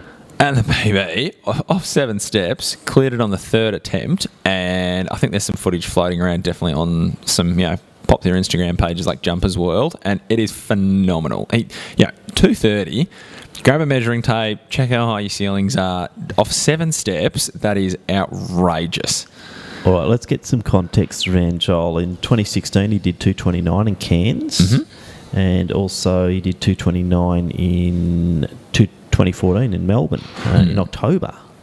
Gee, It was an APS mate. APS, wow. Yeah. Um, and 230 is a jump that puts you in the top 30 in the world each Yeah. year. Like that, that is an astronomical jump. Um, and, and to do that with such a hampered sort of build up as well is just, yeah, I, the the fascination with Joel will be, you know, obviously Sandro noted that he was pretty sore after the comp, and it, it did take a little bit of a toll on him. But he's got that qualifier now. He's got the qualifier. He's won nationals. You know, he's good to go effectively for Doha. So Yeah, exactly. Now he's got plenty of time to get his body right and prepare. And then, you know, for a guy that's competed very sparingly outside of Australia historically, he's done a few meets in Japan. Um, you know, we'll we'll have to wait and see whether he feels like, you know, putting himself in one of the big European meets, which he could certainly get a start at Would now. he look at Oceanias? Um, I think the fascinating thing there is that the uh, the Tokyo qualifier for that is 230 as well. It's just that he's jumped it a little bit early. So if he jumped that after May 1st, it would have been an automatic standard for the high jump, which is weeks. huge. um, so, you know, I don't know. The hypothetical becomes: Do you gamble a little bit? You know, do you need to do? Do you think you need to do Oceanias? I think. Yeah, he's not a guy that has world unis on, on the table in terms of his age, so I think you definitely do Oceanias as a backup. But um, uh, the high jump is one of those events where if he can nail that one more time, theoretically, inside you know post May one, he goes to the Olympics. Yeah. It's it's outrageous. What a what a week for him. Yeah, we had a Kenyan guy, uh, Sandiok Wadden in second. Korean guy? Yeah, sorry, uh, Korean in, Slight difference there, but um, uh, in 224. Yep. Um, the next best of the Australians, I was down in fifth, and it was Manjula Wijesekara. Was he our state champion? I think. 215? I believe so. Yeah. So I think Manjula still represents Sri Lanka internationally, but it's that he's been a competitor or, or a member of Melbourne University for more than two seasons. Um, so yeah, he, he could claim an Australian national medal. Yeah, quite a few on 215. You also had Joe Yeah. Baldwin there, another Victorian. Yep. So and Grant Cesarek. So Cesarek and Baldwin are both pretty young guys, 98 yeah, born. Yeah, so you know, a little bit happening there, but Hmm. um, just to see that you know his previous best, I think this year was two twenty. So for for you know. Joel to get over 230 and you know the key thing is will he replicate that when he goes to a major Yeah, and, and I think he's just as aware as anyone else that that's been something he's struggled with a tiny bit historically. But you know, maybe this is the start of something really exciting for him. well hopefully so let's have a look at the men's long jump gee that was exciting for the Vicks wasn't it Yeah, Johnny Boas definitely has, uh, I guess, a, a wealth of talent um, in his group at the moment. Henry Frayne um, decided to pass on nationals with, I think, you know, the body wasn't quite right, but at the same time, Roper? where was Roper yeah, Roper out with a late injury, I believe. Um, so whilst Frayne did pass on it, he did announce in the same social media post that he was competing at the Shanghai Diamond League, which isn't too far off. So I, yeah, I don't admit to knowing the thought pattern behind that, but that's an interesting Anyway. sort of fixture. Well, I I guess. left it open there to Mitrevski and Smith, and they were the two standouts of the comp. Now, Mitrevski led it right to the bitter end. And then what happened? Then uh, Henry Smith, same training group. Um, yeah, long jump is about as, as well, the field events really are about as stressful as it can get in the sense that you have one singular opportunity to uh, reclaim everything. And yeah, on the on the last jump, Henry Smith leapt out to 790, which uh, snagged him the Oceania qualifier, um, and I think the World University Games standard as well. I don't know if he's still in that bracket or not. Um, but yeah, first national title for him, and that's that's always something huge to win. Yeah, after winning quite a few junior ones, you'd anticipate too. But Mitrevski uh, had the last laugh, or had sorry, had the last chance. But uh, as we hear in this interview with both Henry and Mm. Chris, just couldn't get it right. Yep. Uh, Chris and Henry, that turned out to be a great competition today. Yeah, it was great. Came out here. Winner of the gold I, actually thought Chris was going to get it at the start, so I was having a couple of problems with the hamstring, and then I was lucky enough to clutch it, take away Clutch Bashevsky for the day, and uh, yeah, secure the gold. It's been a pretty long process, about a five, six years um, to get to this journey, I guess. So yeah, it was great, great day. So last jump, it come down to Yeah, last jump, just I don't know, I just thought just don't lose, just went through my cues and just really attacked it, went for it, got the crowd involved, and was lucky enough to come out on top. your last jump was after. Yeah, uh, Henry hit the 790 and it got me real pumped up. I was thinking of uh, Irving Saladino versus Andrew Howe, 2007. I don't know what year yeah, it was. Osaka, Osaka, and I just got so pumped and um, probably a bit too pumped that I overstrided and didn't make it. But you know, I'm pretty wrapped to end with the season's best. It's been a really tough season uh, for me, and to get beaten by a teammate, I'm happy with that. Yeah, we're pretty happy with Vic's going one and two. So congratulations to you cheers, both. thank Yeah, you. Thank you. Thanks. compelling competition there in that long, and I think that's a great result for both of them. You can see Chris is very, still very happy that, um, as we've said in the podcast in the last few weeks, his, season hasn't been fantastic. Uh, he was hoping to turn it around with the Nationals, and he nearly, nearly, nearly got a, a Nationals gold medal. So very close there for Chris, but uh, congratulations, Henry, on that performance. Women's long jump too. Gee, another interesting event, wasn't? Uh, we had, I reckon, this was a bloody good nationals. there was a, Yeah, I feel like we're rolling from event to event. We've got sort of things happening everywhere. Yeah. We haven't really had a flat event yet. Uh, we'll get some of those later. but this Uh, one, yeah, who do we have, Tim? Naa Anang. She was, you know, one of the stars of the meet. We won't claim her as a Victorian. She's a Queenslander, but um, yeah, she got the win once again. It's the second time this season over Brooke. Yeah, so as we've touched on before, both herself and Brooke have traded wins back and forth and, and qualifying marks back and forth. Um, so not not really disastrous for either of them, given you know, they've, there's only two of them that have got the distance, and yeah, they've both sort of posted it uh, once or twice. So good for them for Doha. Um, so yeah, Naa Anang took the win in 688, um, which is the World Champs qualifier. And also knocked off the long-standing meet record of 681, which Nicole Boegman held back in 1998. And Nicole was in attendance uh, at the meet and coaching. Um, and I think he's the one of the national junior coaches for jumps, for horizontal jumps. So that would have been pretty cool to see. Um, so yeah, Naa Anang from Gary Bourne's camp took the win. Uh, Brooke Stratton in second in 670. And Jesse Harper of Queensland was third in 645. So Jesse Harper and Elizabeth Heading as well, a Victorian, um, all collected Oceania qualifiers. So that'll be interesting to see Yeah, who, who decides they'd like to, who doesn't feel they need it. You know, Yeah, but you'd think most would want it. wouldn't hard to pass on it. You know, we don't Yeah. really have an event of that stature in the next calendar cycle. So, yeah, crowded house. It could be a crowded house, but nah, definitely one of the standout performers of that week or that weekend in particular. You know, taking the the hundred as well. So you know, she's obviously in top shape at the moment. Yeah, long jump in the 100 double is pretty spectacular. Um, I think no doubt she'll get a run out at World Relays, um, and then we'll look to see whether she picks up Oceania champs or not. Yeah, yeah. So yeah, compelling. So watch this one because I think that women's long, and you know, Brooke isn't going to stay around that six seventy mark. She's going to get longer. So No, and then you look at you know you look at two Australians potentially being in the top ten in the world, you know, in, in one event. Well, wouldn't it be good to get two in the final? No. At Worlds or, or Spot on. Olympics? Know, this, I and I think it can happen for Mm. sure. We've done it in women's jav. Surely we can get Well, it going in exactly. women's Yeah. long jump as well. Gee, another exciting event to talk Cool. about soon. Men's pole vault, five fifty. Oceania. Bit of, bit of an odd event. Odd really. event. Why do you say odd? Um, well, Curtis Marshall, I don't know whether he was injured or not, but he was jumping off a much shorter run up than usual. And that, that, that is something that pole vaulters do, um, especially if they're progressing through a season and trying new things or you know making technical updates to their, their sort of um, their jumping.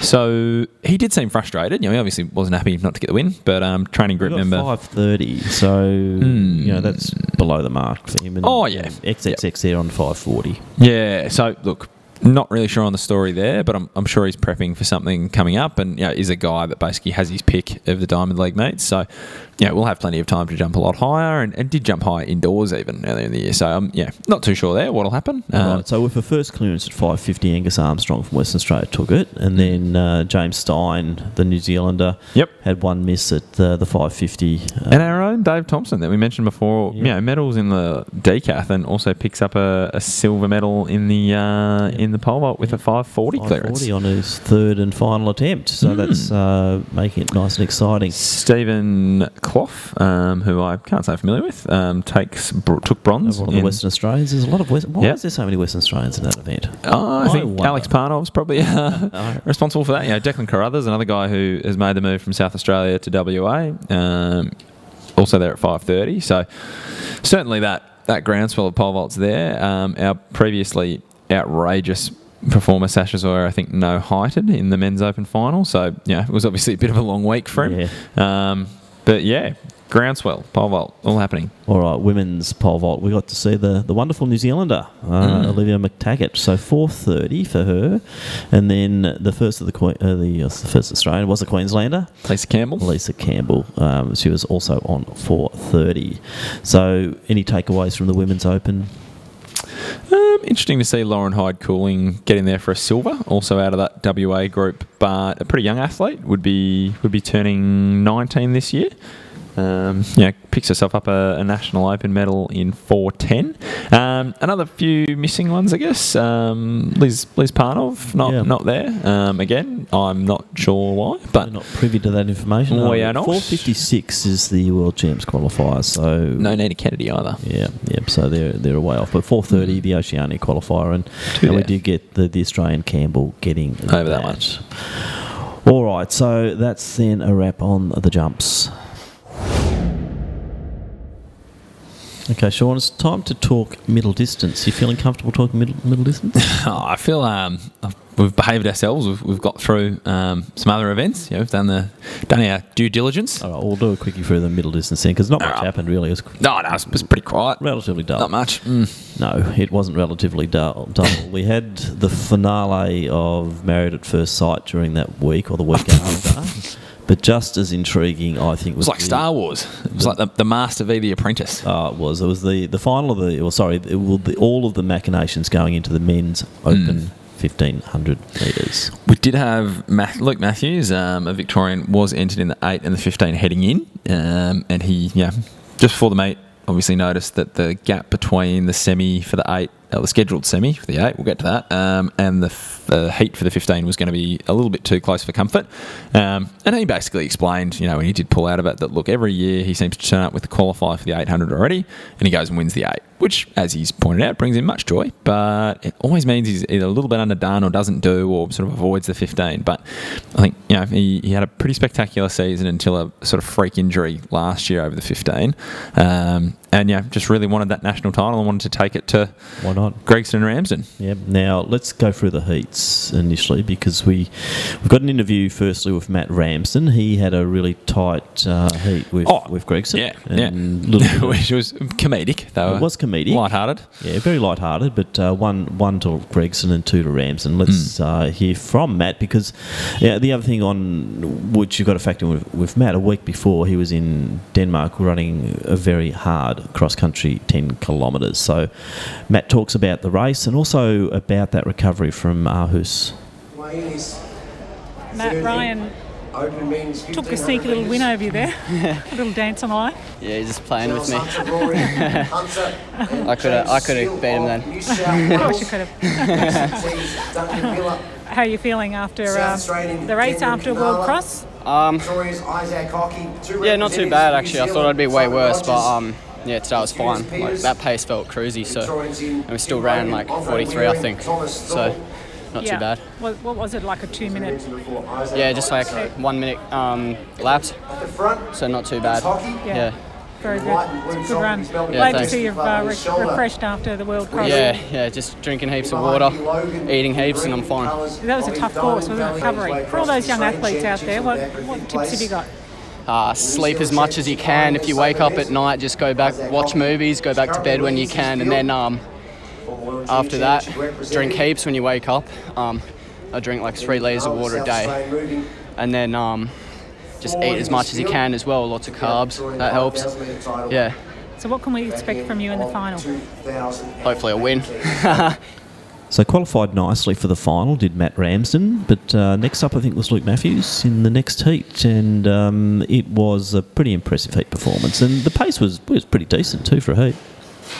Yeah, I, I guess it's uh, in the distance. It, it can look a little bit more deceptive in the sense that you know in a fifteen hundred, sure, there's going to be a really spectacular difference between a paced race and a, and a heat. But yeah, I just think the gears that Matthews could click through to sure, I think it was three forty four for the win in his heat. Um, but yeah, he was it was never ever ever in doubt. Right, and he talks just about that. Luke, you dominated that race out there. Uh, no, it was it was good. The first um, first 400 was 44, and then through a minute, like 202. So Yeah. 201, 202. So it was still still pretty solid. But um, I don't know. I just I felt like I was just a bit itching the whole way. And I was like, oh, I want to get out. So I You sat in for a while. yeah. So I kind of started to move out with 300 to go, but then I thought I may as well. I was just worried. I was. m- I was worried about Sam Tanner because I've watched so many races with him and he's been so good in the last hundred. So I uh, wanted to, I actually wanted to give him, put a bit into him in the last hundred. So kicked with 150 to go and I felt really good. So I'm um, pretty confident with how things are going. Yeah, definitely. Yeah. Confident going into the final. I never run to come second, and I never think I'm going to come second. So yeah, of course. Yeah, you're a pretty tough cookie mentally, aren't you? Yeah, as you know, it's been a tough uh, two, three years. So I've seen the worst of the sport. So not much can bring me down anymore, which is good. Yeah. Well, we're, we're right behind you as a Victorian. Thanks, I appreciate. But you've got a lot of good Victorians out there, so Oh, yeah, I know. We'll be cheering we'll be cheering them all. Yeah, yeah.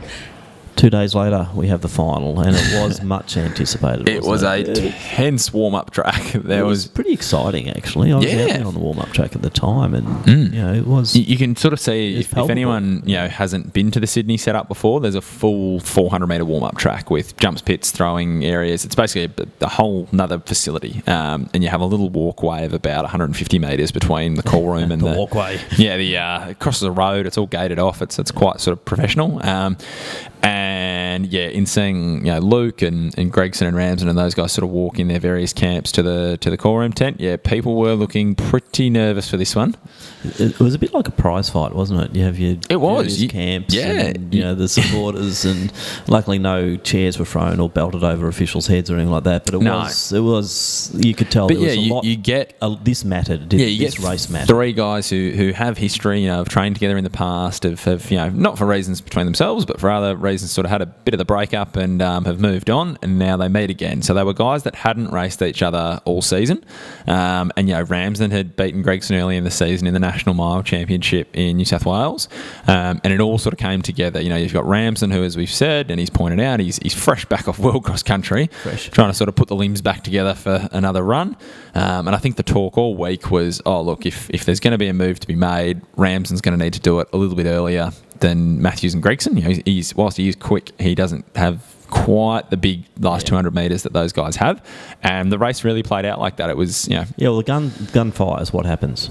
uh, the first hundred looked like it was going to be really quick, and it was yeah, it looked like it was going to be on from the start. But as they got to about ninety meters, things slowed right up, and a sort of little a ripple of laughter ran through the crowd, and you could tell that everyone sort of knew what we were in for. Who was pulling it back though? Um, I think yeah, Matthews and Gregson pulled the handbrake pretty quickly at the start. Um, thankfully, I know he only did it for a little bit, but our beloved Tom Forthorpe does have a habit Oh, of, love of it. leading national titles, sort of to his own detriment. Came in later though because they did duel around. Yeah, well, sixty-four for the first. For those guys, is a walk. Yeah, well, it's four minute pace, so Mm. you know they were you know just dueling, but you could see that the game or the the strategies were playing out, weren't they? And it was all about control. Yeah, Matthews ran, and Matthews, as he said, is he's a he's a guy that comes off sometimes as you know not not being a bit cavalier, not knowing too much about the sport, not paying too much attention. Couldn't be further from the truth. This is a guy that has watched just about every bit of fifteen hundred footage he can get his hands on. You know, we'll be able to tell you what shoes people wore twenty years ago in the Olympics. Um, he's a big fan of the sport, loves it, and uh, I think he joked that he tried a little bit of a centrowitz tactic per Rio 2016 in the sense that he sat just on the inside of lane one, and anyone that tried to roll up next to him, he just nudged the pace along a little bit. Um, and it wasn't until about 450, 500 metres to go where he was happy to let Matt Ramsden jump in front. Yeah, so um, but by that time had Forthorpe Forthorpe had a little, stint at the front, but it didn't didn't last too long. and then Matthews has taken control. yeah, and then Ramsden really picked it up from He 500 out. and yeah. that's probably what we expected. Yep. Yep. Then what happened? Um, the I think the the horrifying thing if you're a guy who takes the lead a little early is you you obviously hope you get a gap or you hope that your change in pace is sudden enough to affect someone. But the horrifying element of that would have been the fact that Matthews slotted in just behind him. Like it, it looked like a training rep. He thought you know you could see he was like. Bonza, this is exactly what I wanted. Someone else can tow us around for a bit, and I'll make my jump a little bit later. Gregson queued up just at the same time, pulled around the side of the pack, and put himself just on the outside So of the lane one prize and third. fighters were out for the final And round. it they? was it was exciting. This is what people want to see. People want to see head to head. Yeah, and, and quite often in a championship race, and we have seen it at the Olympics where it is Mm. dawdling, and it dawdles and dawdles for a long time, and you just get a finish where you think, oh, gee, that wasn't so good, but we knew this was going to be special. Oh yeah, this wasn't it because you know we knew we had two guys who uh, historically have been very evenly matched, um, and both have a very similar skill, which is a, a massive change of pace. Um, and the crowd was really into it. It was it was quite loud being in the stadium, which was really exciting. Um, the sort of decisive moment, I think, was Matthews managed to not cut off, but get to that 200 metre bend in the lead. He was a, a nose in front of Ramsden. Um, and, and for all sort of money and intents and purposes, the, the question was really only going to be asked with 120 metres to go.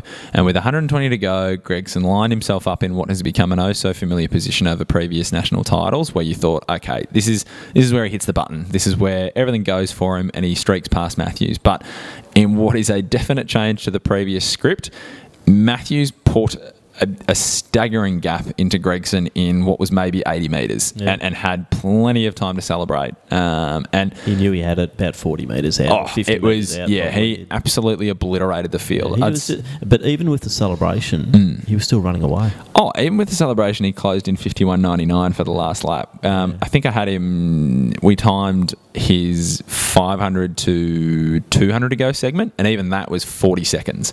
The last 500 was on, was just on 65 seconds, which is flying. Um, that was the, they're nearly their 400 split for the first lap. yeah, yeah, and um, I think uh, I'll, I'll, yeah, I've joked with this with Luke. I'm usually not a fan of his celebrations; they can be a little cringe. Uh, But anyone who was a niche fan of, of NBA basketball, he did pull out uh, a, a celebration known all too well by a guy that plays for the Brooklyn Nets, uh, D'Angelo Russell, um, and the reference was that effectively he had ice in his veins, and you know. It, it, those guys did look tense before the race started. So I think to be able to pull off a win in those conditions bodes really well for Luke because whilst, you know, whilst world championships and the Olympics are pressurised situations, there was enough you know history there that that would have been a, a very nerve wracking situation to take on someone who historically is almost untouchable in Australia. Yeah. Now, do you think we on that afternoon we saw a little bit of a changing of the guard?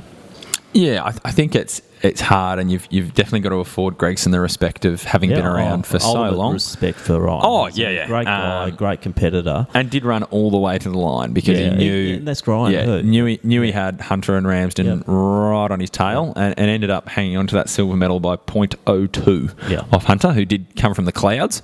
Um, and, I think you can never rule a guy like that out. You know, if you've if you've run 331 before and you've had seasons where you've been able to get back, back down to 32 and 33 and you make an Olympic final, you're a guy who, yes, you might get a little older and it might take a little longer to get into that, you know, really purple patch of fitness. But I think we'll see him, you know, later in the season. I, th- I think, you know, he'll, he'll feature in those Diamond League meets and, and he'll be prominent and it'll be fascinating to see him and Matthews at the World Championships. Well, are you assuming Ryan will go to World Champs? Oh, look, it's, it's dangerous to assume. Um, 336.00. Mm, no, he, has, he hasn't run that time yet. Um, McSweyn actually has the qualifier indoors. Um, Does that count? yeah, it does. So Wow. you've, you've got to, you know, what does Stewie pick? Um, but yeah, it does it does get a little bit crowded in the 15. That's probably another topic. But yeah, let's say he does get the standard and he does get picked to go. Um, I think yeah, 1500 team of Matthews, McSweyn, and Gregson would be pretty pretty outstanding. Pretty interesting too. Mm. All right, it was a great race. Great to be there. Great to see it. And if you haven't seen it on uh, YouTube, go definitely. Yeah, definitely- definitely race. jump on and have a look. Yeah, it's Um, fascinating. All right, women's 15. What do you got to say about that? Um, I guess it was an interesting year in the sense that a lot of our big names were missing. So we had no no Heidi See, no Zoe Buckman, no Linden Hall, uh, no Blundell, and Griffith focused on the 800. Um, so a win to Chloe Tighe in, in who I believe is a Dubai-based teacher. Okay. I think that popped up in something. Yeah, I think Ian Hatfield coaches her via correspondence. So made the trip back for this one. I know where we have you on the podcast. Your ability to find those bizarre facts is just amazing. So You gotta do some- you gotta do something to keep, keep yourself busy. Um, Four eleven seven. Well, you've got to work full time at AV as well. True. To be fair, Tighe, very good junior, very good early sort of senior career, um, and has, has gotten back into the sport over the last sort of three years, I'd say, and is obviously enjoying her running again.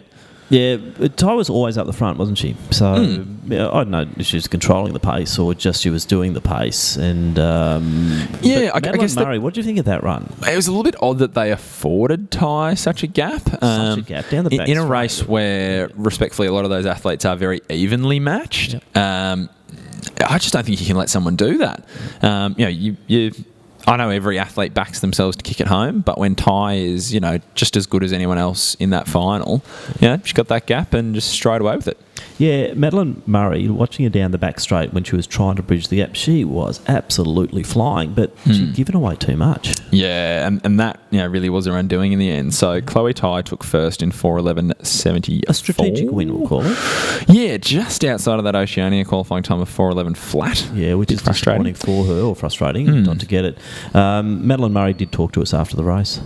That's all right. So, Madeline, you're originally from Western Australia. Yeah, from Perth. Grew up there. I've spent until I was 14 years old in Perth, and then Dad's job took us to the UK. So, um, yeah, left all friends behind, and then moved over there and did a bit of running overseas, and now I'm back in Melbourne. Yeah, terrific. Yeah. Uh, well, great run tonight. Thanks. pleased with that. It's been a fantastic season. It's been my first full Australian season, sort of injury free. So it's just been great. I've really enjoyed running the, the Aussie circuit and playing around. It's a great night, great atmosphere Yeah, tonight. perfect. Yeah, I could hear the crowd coming down the home straight. It was really good. Yeah. Talk me through your race. Um, it was. Uh, I think it was a funny race. Usually, I always front run and tried something a little bit different tonight, and it, it did feel a bit uncomfortable, especially going into the last lap and seeing them pull away. But I managed to get out and um, come home strong, so I'm pleased with that. Would have liked to have come home a little bit stronger, but yeah, good job to the girls. And Were you it a happy good with your time? Yeah, that, I'm pleased with my time. I ran 4:12 in um, Brisbane the other week, so it's great to sort of come here and back that up in a championship race. So Yeah, yeah, yeah. Because it is different racing, isn't it? It is. It's just it's different to running a sort of I guess it's effectively a time trial. It's a little bit more tactical, and so I was I'm surprised here at the time. I didn't even know what it was until I'd finished, and the girls said. So I'm, I'm really pleased. Yeah, good to come. Great to get silver at a national championship. Yeah, so. absolutely. A little bit of background there on Madeline, so it's good to get that, to get the backstory that she was from Western Australia, went to the UK and competed, you know, heavily there, but getting down to good territory there. Hmm. Uh, was happy with the silver medal, but gee, I think the gold medal could have been hers with uh, Yeah. move a little bit earlier. So second in 4.12.22 for Madeline, and Bernadette Williams of WA was third. That's a surprise packet too, wasn't it? Williams? 4.15.25 and has, has had a, a definite resurgence Yeah. over the last season or two. All right, then we had Billings and Hanson, the two Victorian Two girls, youngsters in- running for a little bit of pride there, but Yeah, 4.16.10 for Sarah and 4.16.45 for Georgia. Yeah, and look, you know, this is now subsequent to World, U- uh, sorry, Australian unis, but Mm. I think Georgia would be coming away ruining that four sixteen. I just don't think she looked right on the day. I just didn't. Yeah, I'm, the race I'm not sure. Given you know she has fronted up at Uni Nationals this last little couple of days and, and run 4.11, um, which is big PB and, a, and a, a World Uni Games qualifier, um, with you know Georgia Griffith taking the win there in 4.10. Maybe she was, Um, oh well, there you go. You've got your um, yeah, your one two there with Griffith and Hanson. They love they run together so well. Yeah, so they, they did get a little bit of pace help um, from Catriona Bisset, who was Right. kind enough to jump in and help out in the in the fifteen hundred. Woman of the moment. Yeah, it does have a couple of events on. Um, and yeah, so a, a mixed bag really. Like I, I don't know if we get a lot out of that women's fifteen hundred. No, like we don't get it's good, but it doesn't really change the situation. We just sort of have to wait to see how fit everyone else can get. One one query I, I talked to you off air on was Jaylah Hancock Cameron, who I'm a huge fan of, but I, I can't for the life of me think why they've run her in the Opens when she's still got a few years to go in juniors. I, I'd be Yeah. running juniors at the Nationals. Yeah, double edged sword. You know, you might lack or feel you lack the competition in your Doesn't own age matter. group. A junior champ, a, a national champs is a national champs, Hmm. and here because what we're see or what we're not seeing here is progression. So Yeah, I guess, I guess it depends whether that's more an experience thing to play the devil's advocate of being in a field where a lot of people aren't as good or better than you. Um, but yeah, the other side of that is But you get that you, you need an athlete. classics, you know. Yeah, you need an athlete who's mature enough to be able to deal with maybe not running so well. And look, I don't know the situation intimately enough to know how she might have felt after the final, but you know, I'd hope yeah, everyone's sort of looking at that with a bit of context. yeah, and now Whitney Sharp, uh, she's had a not a great season. She's been in and out and all over the She place. had a very good start to the season. She did, but yeah, I think a few injury woes after Hmm. that. But she's come in at seven foot, uh, and she broke the 420 mark, so I, I think she'll be reasonably happy. Got a couple of blasts from the past in there. Got um, Abigail Nordberg was sixth in um, from New South Wales, someone who was sort of pretty good back in the day. And yeah, I say back in the day, a lot of these people are only 1988 to 1991 Yeah, sort of birthdays, under but 30, they've, they've had a, a year or two out, and they've they've come back with great gusto. Yeah, excellent. All right, so that really is the, the 1500s lined up. Let's now move to the men's 800. So the men's 800, yet again, similar to the um, men's 15, a lot of discussion points and a lot of, uh, I suppose, con- uh, connotations going into this one of what could happen and what might happen out there. So, Sean, how did it all pan out?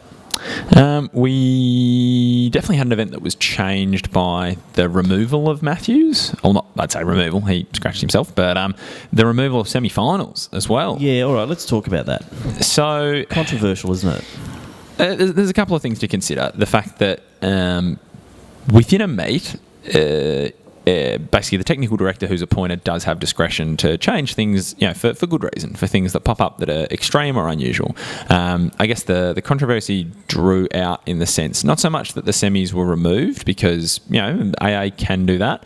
Um, but I guess it was sort of overriding their own technical rules. It was seemed so. Yeah, and that's that's what I want to really hone in on. So I guess to clear any misunderstanding, the fact that semis were removed is not in itself unable to be done. You can you have discretion to do that. Yeah, quite regularly. When so when and, and the reason for that is that you have your start list, and Mm. it might be fifty or sixty. Yeah, and, and then when it comes to check in, some people of aren't there. course, not everyone checks in. That might then mean that we actually do not need that yeah. of semis. So what That's happened fine. with yeah? So what happened with the men's? They had 36 check in, um, 35 made it to the start line. So someone pulled the pin in the warm up. But most importantly, when everyone checks in, that's when you make your decision on how that affects everything else. Um, and in the AA rules, it was written that it was 33 or more would result in a semi. So look, the fact that they were then removed is not specifically illegal or unable to be done. It can be done, but where I think a lot of the coaches kicked off was that uh, there was a rule that AA sort of write quite explicitly is is how many people you can put in a heat. So there were two heats of 12 and one heat of 11. And if the one gentleman that withdrew during the warm up had made it to the track, it would have been three heats of 12, um, which is something that's sort of explicitly stated can't be done. Yeah. Um, and I guess But what- frustrated a lot of people because semis were scheduled as well. So in a not week, just frustrated, confused. Because when did the athletes find out about this? uh, they would have found out about 50, 45 minutes It's beforehand. when they were heading to the warm up truck. Let, let's have a listen to Pete Bol and Joe Deng just on this topic. Well, the Australian record holder Hey, Pete. and Nucky. Hey, how are you? partner. That was a uh, well. It's an interesting change of events in the 800 today. Yeah, absolutely. Um, we came here expecting a semi-final, so to come out and do a heat and then just straight to the final makes it pretty tough for the other guys. I mean, you can, like I think what's his name, Jai, unfortunately missed out, and if he was in a final, I know he would have he would run great. So, you know, those things kind of suck, but I mean, you got to do what you got to do to get to the final sometimes. You had two in your lane. Yeah, that was interesting. Um, I thought I'd have my own lane, but no complaints. Um, I ran pretty well and I controlled the race, and that's You did control the race. Yeah. You, you put on two little spurts though on the back straight there, and then again yeah. That, around. that was the whole plan. Just um, ease it off and then pick it up again. Just you know, that kind of kills the people behind you, because if you're in control, you dictate the race. So that's it there. Yeah. Well done. You did it pretty easy.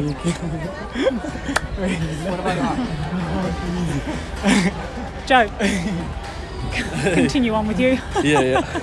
Uh, yeah, I was just saying, interesting turn of events going straight to uh, Yeah. final now. Yeah, because I was getting ready for the semis. Yeah. I thought we would have semis, but When, nah. we, when did you realise? when I got to the warm-up track, Yeah. like 20 minutes, uh, a few minutes after my warm Justin told us there's only three heats Yeah. and straight to the finals. How did that make you change your thought process going into the race? No, I still had the same thought um, process. I was always going to take it out and um, just see what happens. You took it out hard. Yeah, I wasn't planning on taking it out that hard. 24 seconds first 200. Yeah, because uh, one of the guys from South Australia was coming on the outside, clipped me a bit. But I was like, nah, just just keep running. And then 52.6. Yeah. I was like, damn. and then yeah, just made a little bit of a move down the back straight. And then coming into the straight, I had a bit of, of a gap, so I just shut it down. Yeah, cruised Saw, yeah, saw um, the New Zealander James Preston coming by, but I just let him have it because it was top two anyway. It is top Yeah. two. Yeah, yeah. And good to just ease, ease off, preserve yourself. Yeah, yeah, for sure, yeah. Save something on my legs for the finals. What's, what's to come in the final? I don't know, you just have to wait and see. Well, good luck. Thank you. We'll be right behind you. Good to see the Vicks go through. Thank you. So confusion, um, probably disappointment for a few, and having to re-strategize. And some guys Yeah. just lost it. Yeah, so it's double sided. It's you know the guys that have got that national qualifier it might not be your finalist types. You know they really want to get two runs out of the week. You know they've paid their money to come up and got that qualifier just like everyone else. And you know if it's a heat semi final sort of progression, uh, are a better chance at making it through to a semi and can hone their craft. At the high performance end of things, those really top four or five guys, you know they want to prepare for major champs. They want to get used to running three rounds, and they want to work on those sort of tactical permutations of, of each race and each set of competitors. Um, but as you've touched on there, yeah, there was there was a guy Jai Perrott who's been a, a real breakout star One of this season. Or favourites. Yeah, we, We're- we picked him all the way back in Yeah. 2015. We'll, we'll claim it. Um, and he trains with Mason Cohen and is coached by Ben Liddy out of the Central Performance Group in New South Wales. Um, and yeah, he was a guy who didn't look like he took the news very well at the warm up track and was a bit stressed out by it. Um, and yeah, that, that differed to maybe a Pete Bowler or a Joe Deng who uh, have been in these situations before and a little bit calmer and a little bit wiser and just sort of shrugged and said, well, okay. Because the permutation of that was you needed to finish top two in your heat and the next two were listed as progressing on time. Now, the further frustration that drew from that is in the technical rules, it is written that you can take nine into a final if you have a nine lane track Yep. in 200 or 800 metre events.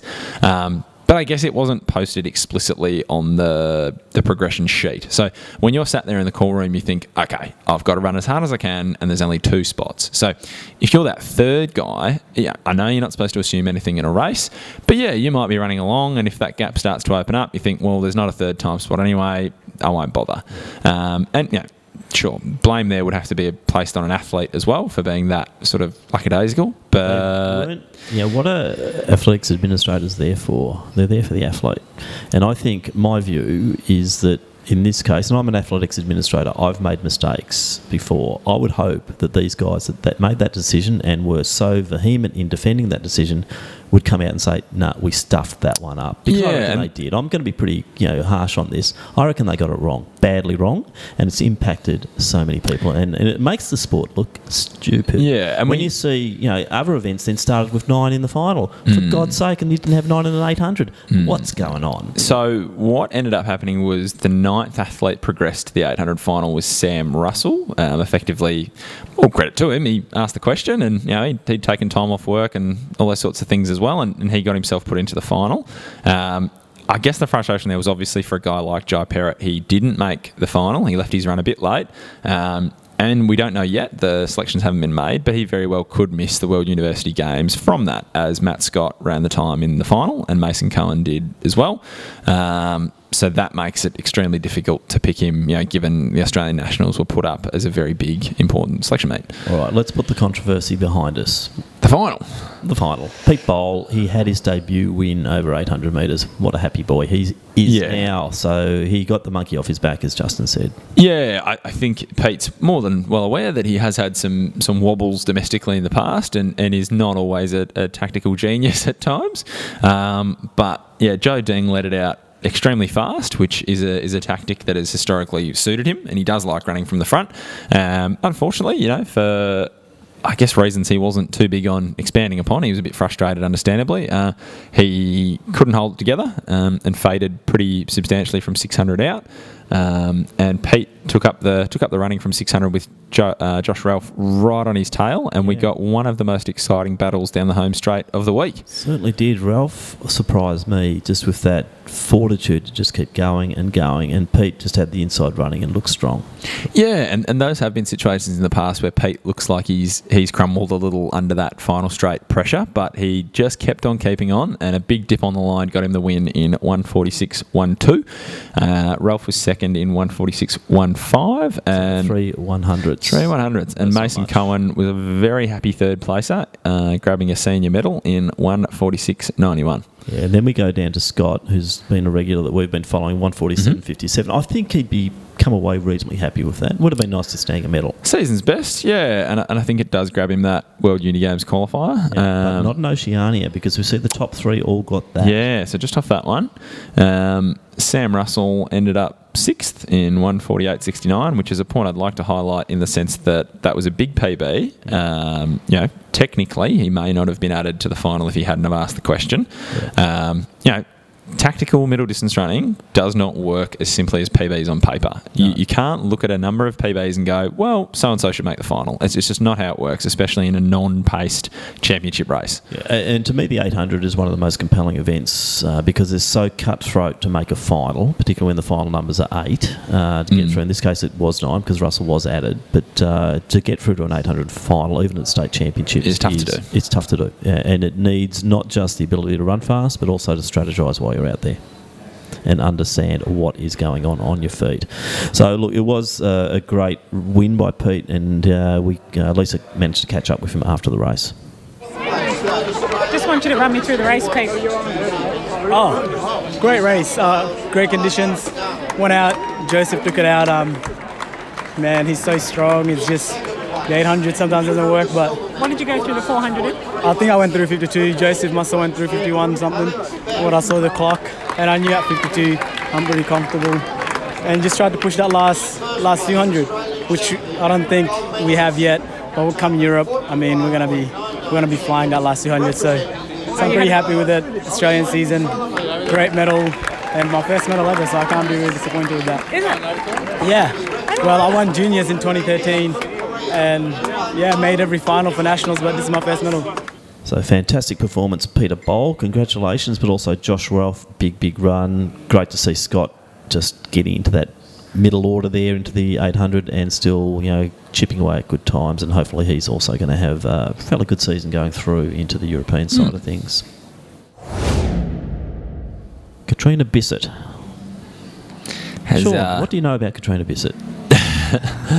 um, yeah, I guess with full disclosure, I, I do manage uh, Catriona, so I'll have to I'll have to behave myself. I know in uh, in, in the agreement you sign, there's a there's a confidentiality clause. So I think Right. she's told me I'm, I'm supposed to uh, I'm supposed to tell everyone that she's uh, she's she's she's uh, what she say? She said uh, you should tell everyone that I'm that I'm cute and I'm funny. So I think we'll, we'll go with that because she uh, she has had an outrageous rise to prominence. Yeah, in the last couple of weeks, um, it all probably started at Milers Club with the 201. Yeah, And- yeah. and basically, if you want to, you can call her Miss X if you have got issues. no, no, I think, I think she'll be okay. Um, yeah, so K- Catriona was someone who was very good as a junior, and when I say junior, I mean twelve. So she she was under sixty. She ran fifty eight seconds for four hundred as a, a very young, young, young athlete up in Wow. up in Canberra. Um, and then I think yeah, just had other things in life that you know, as a twelve year old, you get distracted by, and didn't really come back to Aths. Um, was up at the University of Sydney and got back into a bit of running and found that that sort of structure of running was really good for herself and her mental health um, and has continued on in Melbourne and joined up with Peter Fortune's group. Went from 203 down to 201 uh, at what was a really exciting Vic Milers club meet with uh, George Griffith and Morgan Mitchell. Um, and it's just gone from strength to strength, Yeah. really. Yeah, that big three's been important for Australian Yeah. running, hasn't it? Yeah, I think as we've always talked about, and again, you'll get sick of us, but when you get that groundswell in an event of people right around the same really high end area, you know, you, you push, everyone pushes each other to, to a new level uh, inherently. And, you know, that Catriona, her sort of standard go to has been front running, um, and it's something she practiced at the state champs with some pretty cool sort of I guess mucking around with splits, sort of going 30, 30, 33, 30 um, in a, I think in the final at, at state champs, which, yeah, I guess maybe people underestimated how hard that is to do. Um, you know, is, is not an athlete who has phenomenal 400 metre speed. Um, maybe It's not bad. It's isn't it? bad, yeah. Um, but yeah, so she got through her heat um, sort of without issue and just soloed 203. And then we saw Griffith and, and Mitchell get through their heat as well. Um, and McGowan got through as well. So we, so we sort of had all the all the usual suspects there for the final. Yeah, look, um, maybe because of management issues, we didn't get to talk to Kat afterwards. So probably the, the fee was too high. Uh, but we did catch up with Georgia um, after her heat. So we'll listen from for Georgia Griffith what she had to say after her heat, and that comes up now.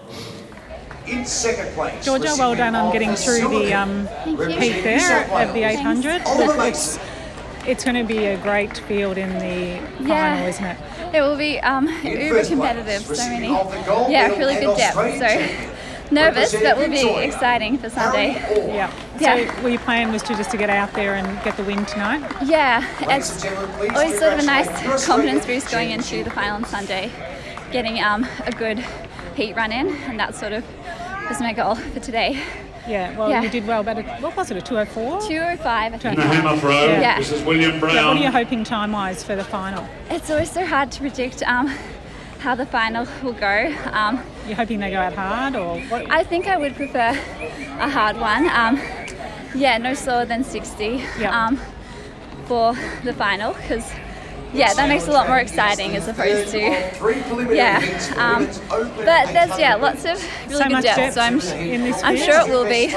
Yeah. All the pace will be on. And now let's roll on to Kat. So her assessment of her run, as you said, playing around with the ways of doing it, front le- or front run, as she has notoriously now in most of her events. So this is what Kat's assessment of her heat was. Hey, how are you? Nice job out there. Thanks. Yeah, I felt pretty comfortable just rolling around.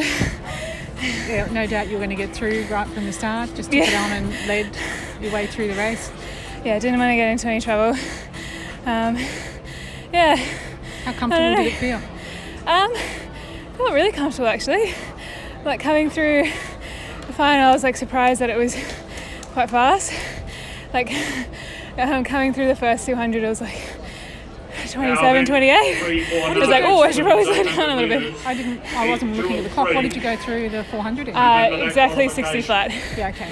Um, so I slowed down a bit, and then just kept just like slowing down a little bit. Yeah, were you having a look and seeing how far they were behind you No, I at the stage, or I didn't. I forg- didn't. I forgot they had those up there. I was just like, I'll probably be okay. I just keep going hard. Yeah. yeah. So, um, what are you expecting in the final? Um, I'm just. Well, this is my first time making it a final. Um, yeah, just having like a. I don't know. I've already run a really good time this season with the 201, so I'm just. Everything's just a bonus now. Yeah. All I pretty wanted was that World Unis qualifier, so like. Um, You've exceeded your expectations already. Yeah, exactly. Anything now is a I mean, bonus. like, everything I do is just like, oh wow, okay, I just ran two or three in the heat. That's okay. Yep, okay. Well, what's your Everything's a shock. What's your secret? My secret. Oh, I have no idea. I probably probably got to come up with something if I had a bit more time, but I don't know. Just like what have you been doing differently? Differently. Um, I don't know. I guess it's taking myself a bit more seriously. I feel like it's been really hard. Um, because I only kind of started training properly really since coming to Melbourne, like two years ago, and running with Fort. Um, and yeah, and just being able to say like, oh yeah, I'm going to get that massage, or I'm going to see a sports psych, or I'm going to do this or that, and not feel weird about it. Yeah, yeah. And just be like, yeah, no, I deserve this. Like, I don't need to be running at a certain level to deserve to, to go get a massage or that kind of thing. And and then that just builds into builds on itself, more and more confidence, and more, yeah. So coming into the final, and look, a lot of people are still saying, "Oh, you know, it's really George's race." Um, Kat, you know, has run wonderfully and really does like to front run, but that could really suit Georgia too because she doesn't have to do much of the work. She can just let Kat roll through in a sixty. Yeah, and the, the one we sort of forget about, or some people might not be as aware about there, is Carley Thomas as Yes, well. don't who underestimate her, Is yeah. probably the closest thing I've seen to a tactical savant.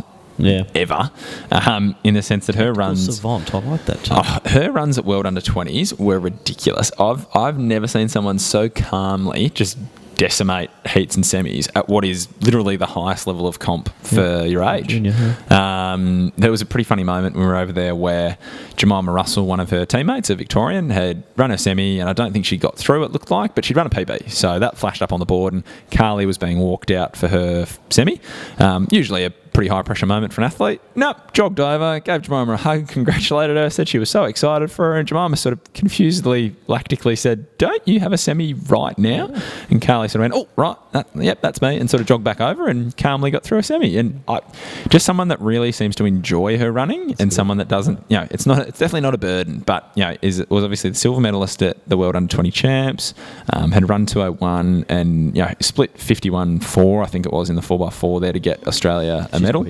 And is yeah, is incredible over a number of distances. Um, hadn't been at quite the same level um, in Australia this year. Had been very good, um, but yeah, there, there were a lot of plot lines coming into that final. Yeah, but how did it pan out? Um, I think the tough thing for Catriona was she knew that if it, it looked like the pace was going to sag off, she had to pick it up um, because it wasn't going to benefit her to go through in. But it you know, never sagged off, did it? not really. There, there was sort of a group there um, through sort of 150, and it sort of looked like you know Griffith and Mitchell and, and Carly sort of didn't quite grab the lead. And I think yeah, Catriona's now in, in a sort of space where mm, it's interesting. We've sort of spoken about how in Australia, leading in distance events is sometimes seen as a negative, whereas in places like the US and the UK, it's seen as being able to dictate terms. you know. Yeah, but also, no, I honestly think we're building that dependence on paces. Hmm. And they're always saying, "Oh, I'm not going to run if you don't get a pacer for me," and all that. What's Catriona Bisset just done in, in the last couple of weeks? She's shown Yeah, that so- if you've got a bit of ticker um, and you can control the pace from the front, and you've Mm. got you've done the training to do it, you can produce big times.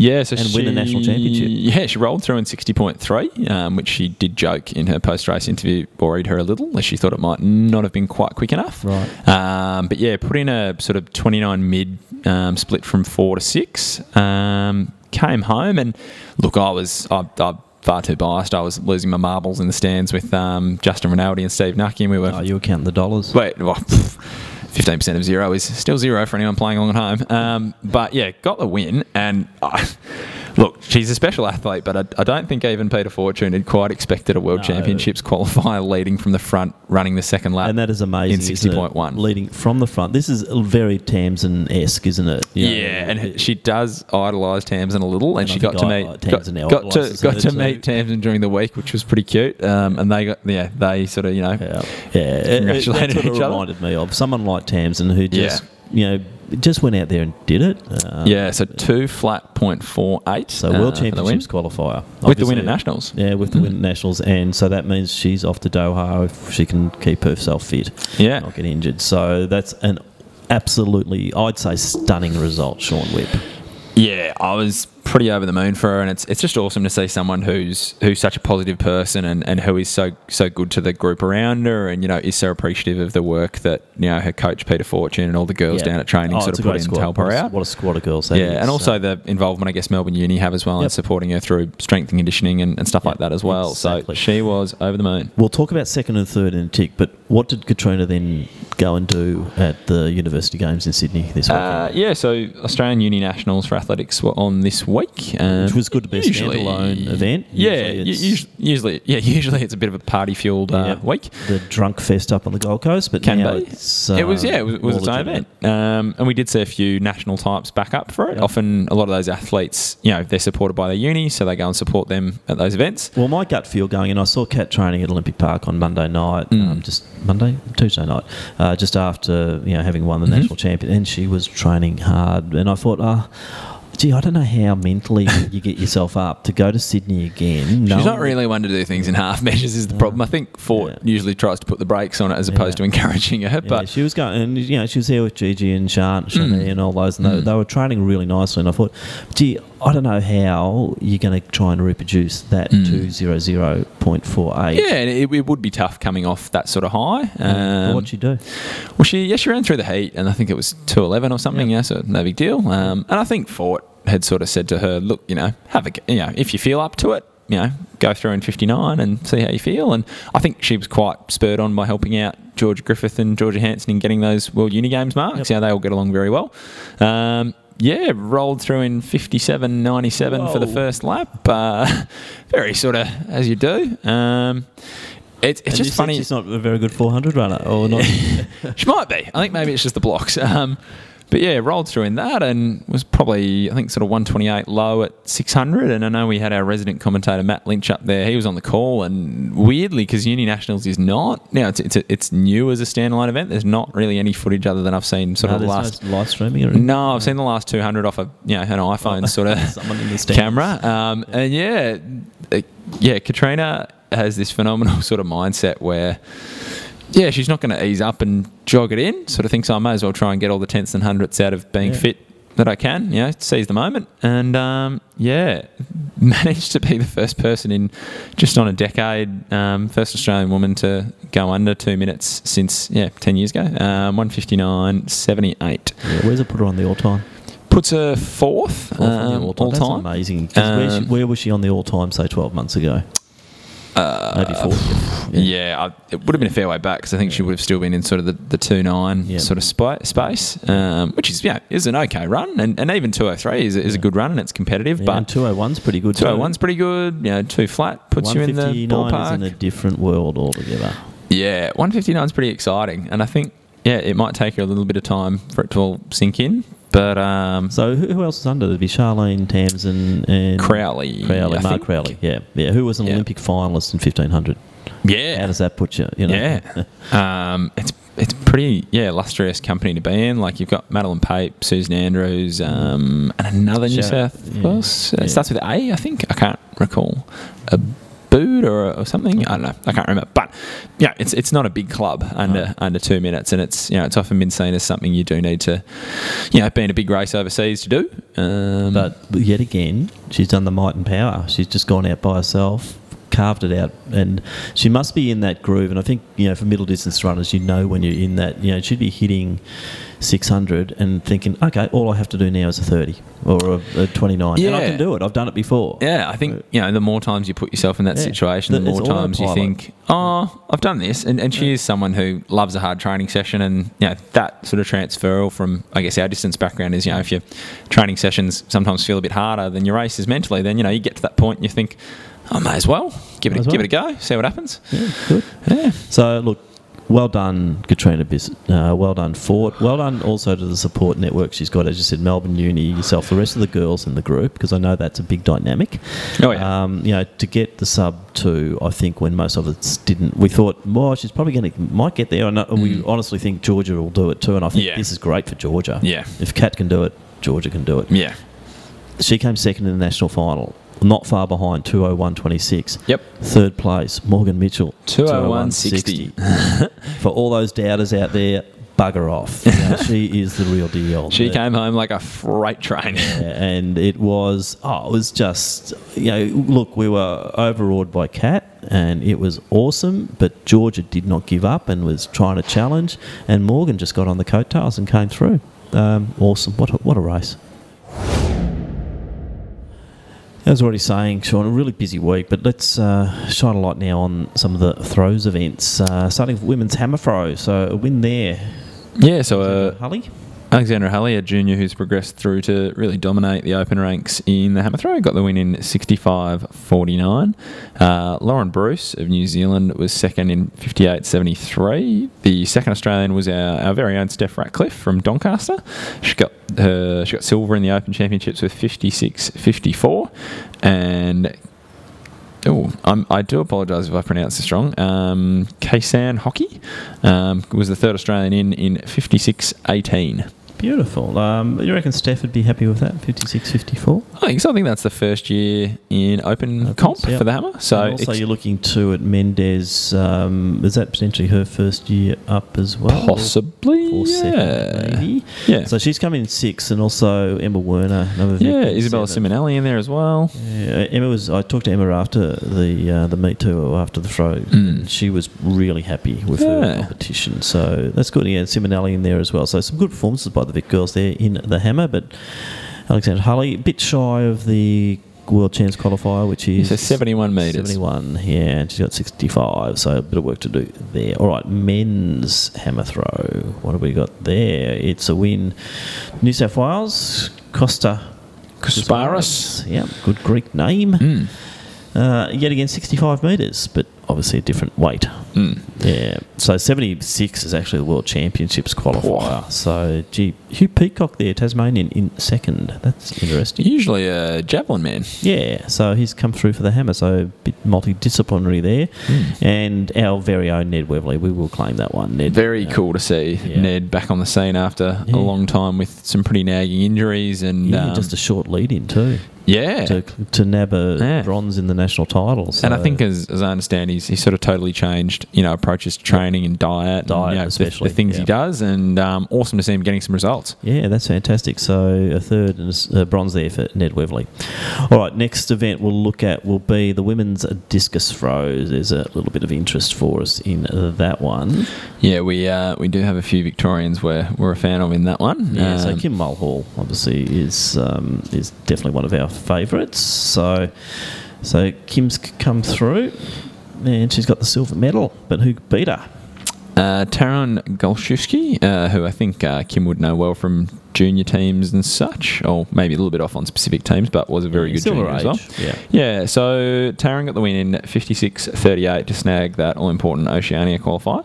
Um, Kim was second in 54.94, uh, and in third was Kia Talasaga um, eh, with a throw of 50.97. Yeah, now talking to Kim post the state chance where she had uh, you know record number of wins, Mm. uh, it was you know really trying to get up towards that sixty meter mark. Uh, world champs quals 61.20, and but the Oceania of 56, uh, a little bit about a metre shy of that.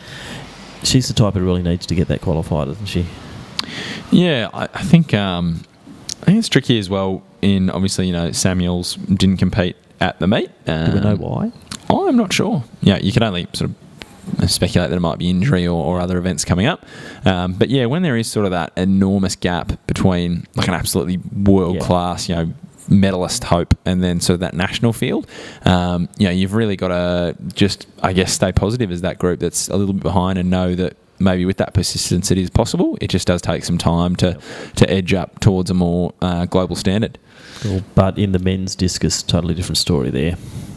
Yeah, so men's disc is pretty exciting. Um, I managed to park myself close enough to the cage um, to heal the grunts, help, helping out some some high jumpers and ensuring they got to the call room on time.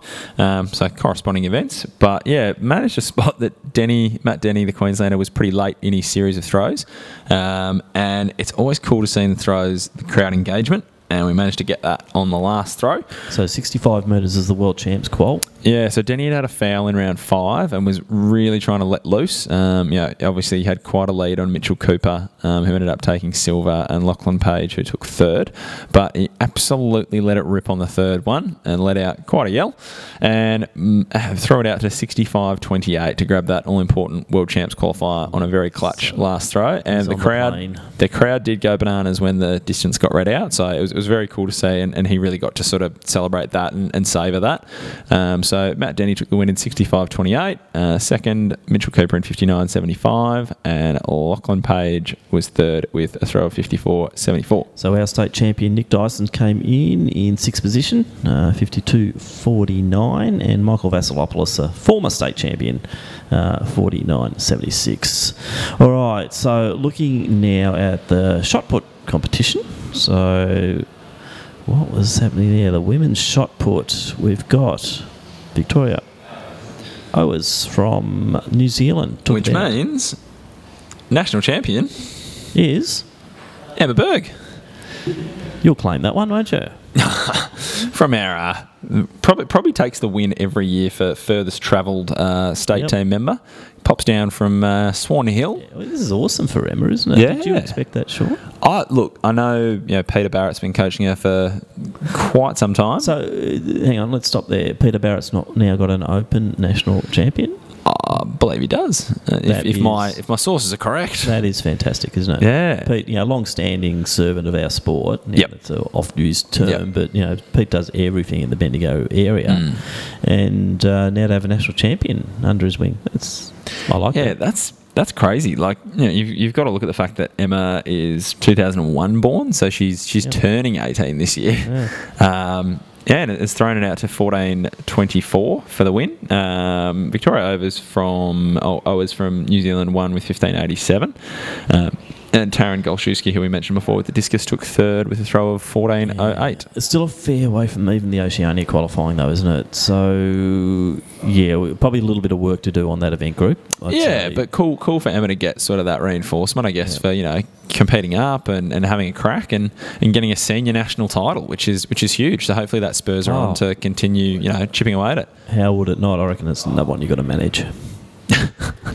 Add it to the list, Sean Whip. Chuck them on the books. Yeah, chuck them on the books. 15% of nothing, as you know. Is Uh, nothing. is- Uh, men's was a little bit of a different kettle of fish in terms of the international contingent. Yeah. Um, it So doesn't Tom get Walsh, you it know. doesn't get much bigger. No, literally. Literally. Um, Tom Walsh, first throw, turns up, throws 21.76 to break uh, the meet record. No stress. Um, proceeded to go through with an outrageous series of throws. That is outrageous. He went 20, th- these are all 21s, went 21, 76, 46, 91, 45, 76, and 46. And the World Champs qualifier is 20.7. Yeah, so he's just gone over there. that. What's that? Three times. So three world champs qualifiers in a series. Um, yeah, he is a staggering power in the, the shot put world. They're, they're actually all over the world champs qualifiers, aren't they? Every one of them. Uh, yeah. It's oh yeah, 'cause sorry, yeah, it's 2070, not 21. That is Yeah. awesome. Yeah, so a whole series over the World Championship standard, and I think it really is something, especially if you're not really involved in field events or throws, to see how quickly these guys move across the circle. Mm. So, you know, you're talking about guys that are anywhere from 100 to 130 kilos, and they move across that circle with an absolute ferocity that you know you don't really see elsewhere. Yeah. Yeah. Now Damien Birkenhead, uh, he's coming in second position, taking the state or the national championship. Uh, yeah, so he's kept chipping away, hasn't Kept chipping away, quite hit the national sort of record standard that he's had previously. No. Um, but you know, it's a technical event. I think you know you build through the season, and he might be building through gym programming and that sort of thing as well, or technical changes with you know an eye to Doha later in the year. Yeah, well, that's right. Well, you know, Damo's got a best of uh, 21.35, which is the Australian record. Mm-hmm. So a little way off that, but he's got the Oceania champs to look forward to. Yeah, so hopefully that gives him some, some warm weather in, in late June to have a throw in. Um, and in, hang on, we had a German in there. In, uh, I'll let in, you pronounce this one. I'm gonna assume it's it's Jan uh, Ushed or Jushed. Yeah, that's a tricky one. Or Ushed. I don't Got know. a New Zealander. And then we've got a New Zealander in Ryan Ballantyne. So once you finally click through where the Australian medals landed here, you had Damien Birkenhead taking the title with a throw of 1979. Uh, and then you had the junior moving up, Aidan Harvey, um, who did represent Australia at the World Under 20s. Only got two throws um, due to four fouls following that. Um, he threw 1740. Um, and Matthew Cowie was third in 1708 He's Victorian registered, so we'll take him. did compete for WA, the thing, but yeah. We'll take him. All right, so Shane Carstairs also in there. Also, Todd Hodgetts uh, representing Victoria. Yep, and a previous Victorian junior superstar, and Jesse Aisi, who does live about 10 minutes from the border, so does sometimes compete for South Australia. Excellent. So there's our coverage of the throws at the national champs. One of the remarkable things about the whole week too, Sean, is that incorporation of the para athletes, the ambulance and paras, wheelchairs, uh, and also in, this year they introduced a new event for cerebral palsy kids as well, or adults, The, I think. the 30s, yeah. Yeah, the uh, which is the Race walking or race running, Race yeah. running, which they're in and sort of strapped into a bike sort of situation. Yeah, so I, i from the research we've sort of done in leading up to the event, it's pretty popular in Europe, and there's like a pretty established set of comps for it. It is something that the World Para Athletics body are looking to put in as like a, a World Championship event. Um, and yeah, it's like a got a lot of crowd engagement. kind of like a walking frame, Walking frame, slash yeah. bike. So, they're actually propelling themselves with their legs. Yeah, so I the guess legs if- are going ten to the dozen. They are moving along, Yeah. and they're So- trying to propel the bike or the frame. Yeah, so obviously forward. for athletes that do have um, leg function still, um, but maybe have limited uh, Yeah, muscular probably got- power yeah, with in terms of propelling yourself in running, yeah, you can still do it with the, the assistance of a frame. Um, So yeah, it was pretty cool to watch. You know, what is obviously a new foray into a new event. Yeah, the, the key that I saw with that one though was getting their direction right when they started because suddenly one of the Yeah. girls was right out to the next lane, Yeah. and they had to straighten her up a bit, or she Yeah. got the straight, she got straightened up fairly quickly. Yeah, so I think that'll be cool to see how that evolves, and, and hopefully that can get some more people who might be, you know, more attracted to what is sort of like an assisted running side of the sport into it. Yeah, now we won't go into all the details and all the results, but we, you know, a lot of our regulars like Dana Crees were up there, and uh, we Mhm. did get some interviews, some really good interviews. Marty Jackson, you know, he's you know, just Very a great- positive man. Oh, he's a positive man, and Lisa caught up with Marty. Yeah, so tell me about the comp and you're happy with it? Um, look, considering the week I've had, I'm very happy coming into this. So, all the, all the preparation, we came in a week out, I tore my calf and um, we did everything we could. So, just treating it and icing it all the way through and just tried to find something that we could replicate in comp just to. You know, today it wasn't about really chasing uh, PBs or anything like that. We've got those qualifiers in place and uh, didn't want to really do any more damage, but just sort of learning what I could do and how far I could take it, and um, without you know pushing it. So Yeah, while I. I was a little conservative today, and probably the first five rounds were, you know, way off for, for where I am. And but um, look, in the last round, I just thought, you know, I'm 0.2 of a percent out of that second place, and that competitive blood certainly um, flows through the veins. And you know, I pushed it safely and uh, went out to like 13.89, which you know gave me the, the second place and another A qualifier. So we'll finish the national series with um, seven A qualifiers, and I think a lot of people would love to be in that position. And, Absolutely. um, I'm very happy to be there. So I walked away without any further injuries. silver medal in the national championships and So another. A. Yeah, Yeah. very happy. Yeah. Another one we see regular, uh, particularly at Milers Club, uh, setting records left, right, and centre, is Kirsty Newcomb. So Mhm. Kirsty, we haven't talked to her before on on the podcast. Uh, comes from Colac, travels a lot to get to comps, represents the Chilwell Club, Mhm. and uh, in this conversation that Lisa had with Kirsty, you hear a lot more about her her busy year, her busy life in athletics, and just how many records she goes around setting. You know, usually under the radar. Hi, Kirsty. Hi. You've had a big program this week at Nationals. Tell me a little bit about it. Well, yesterday I did the 400 in the morning and the 1500 in the afternoon. 400, I made a personal best by about half a second, so I did a 110.8 and I got fourth. I just missed out by about 3% on getting a medal. First time ever getting that close in the 400. And then I had the 1500 in the afternoon and I won the silver medal.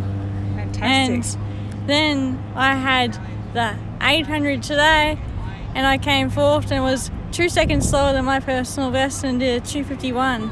That's fantastic, amazing job. Now you were telling me that the fields are much bigger this year. Um, the fields are basically double than what they were a year ago.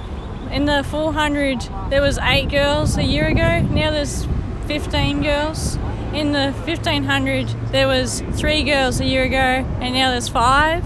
And in the 800, instead of five girls, there's there's eight. So, well, you've had a fantastic year yourself. Um, tell me how many records you've broken this year. I've broken 14 Australian records. I've also broken nine personal bests over across 400, 800, 1500, 3K, my personal best. How amazing. Well, congratulations on a fantastic season, and we'll look forward to seeing what you can bring to the table next year. And I look forward to competing next year as well. And final interview is with Daniel Malone, who you know goes down as being one of the most polite and lovely guys to talk to. So a little chat to Daniel here just after he'd learned about running another PB in the 15, which is a bit of a common theme for him at the moment, isn't it, Sean? PB after PB. And Yeah, he's you know, and he's he's moving into territory for the T20s where you know distant distance events are events for them that are that are Paralympic events. And whilst he's still a little ways off that, um, he's just been scything through his PBs to get faster and faster. And you know, it's, it's cool the way um, all of his training is is definitely implemented with the the Knox group uh, or Knox Athletic Club group as well. And you know, it's just awesome to see a, a young guy get more confident with each run. yeah, so this is what he had to say. Daniel Malone, saw you celebrate as you come across the line there. Yeah, I got a um, PB. Um, Nick, Nick, Nicky Wido said I got, got a PB, so Yeah. I'm very proud of myself. What was it, a 424, 425, somewhere around there? Yeah, yeah, somewhere around there. That's exciting. It is. It's really, really good. We saw you run a PB at Milers Club Yep. not that long ago, Yep. and you've smashed that again. Yeah, yeah I'm, I'm, I'm really happy. So I'm I'm really, really proud of myself. So You should be. yeah. Yeah, Oh, well, congratulations. Thank you. It's great to see you out there doing so well. oh, thank you.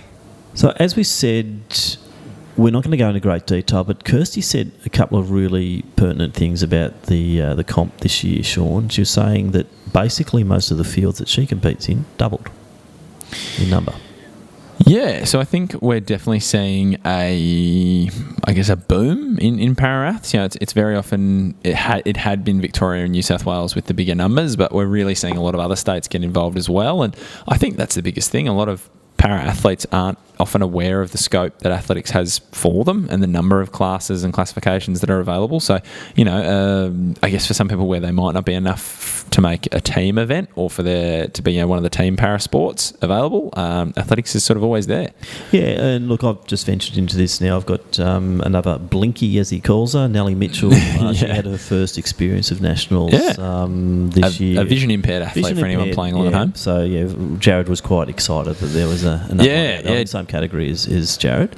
Okay, Uh, yeah. so- and the same classification. Sorry. Yep. And uh, interesting experience for Nellie because uh, she won the fifteen hundred quite clearly, Mhm. and then didn't walk away with a medal. So a little bit disappointed, Yeah, but so, we had to yeah. explain, well, why is that so? And it is because of the different Yeah, the MDS scaling, Yeah, yeah. it's all to do with the scaling, and, Mm. and then backed up and did a really good 800. I was really happy with Mm. Nellie because you know fairly, you know, she's in her 40s, but um, fairly new to running track, and it's been a nice little progression for her. And she'll Yeah. now like a lot of them, like um, you know when you look at Georgia Pounding and uh, Erica Gosney and those Mm. types, they'll all be heading up to Darwin soon.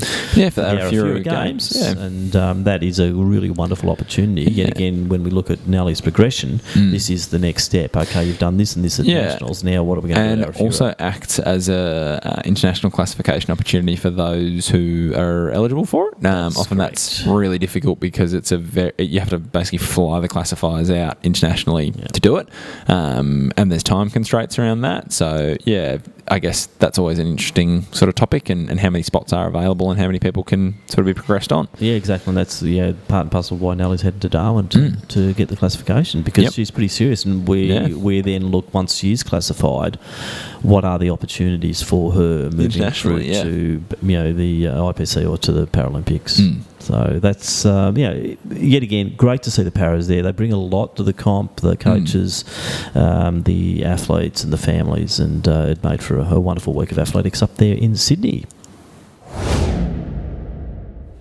Juniors, where do we start, Sean, and where do we finish? This we could be doing another twenty-four Well, yeah, it, it's it's yeah, and no no discredit to any of the juniors that we did have compete, um, especially in a in a management sense from from the state team. It, it is awesome to see, you know, that scope of kids that are making their very first state team and are, and are thrilled to be there and, and get a taste for national competition, all the way through to the much more experienced juniors who've got their own sets of goals, and then some juniors who are you know well ahead of their age group and uh, you know really putting their names up in, in bright lights per se.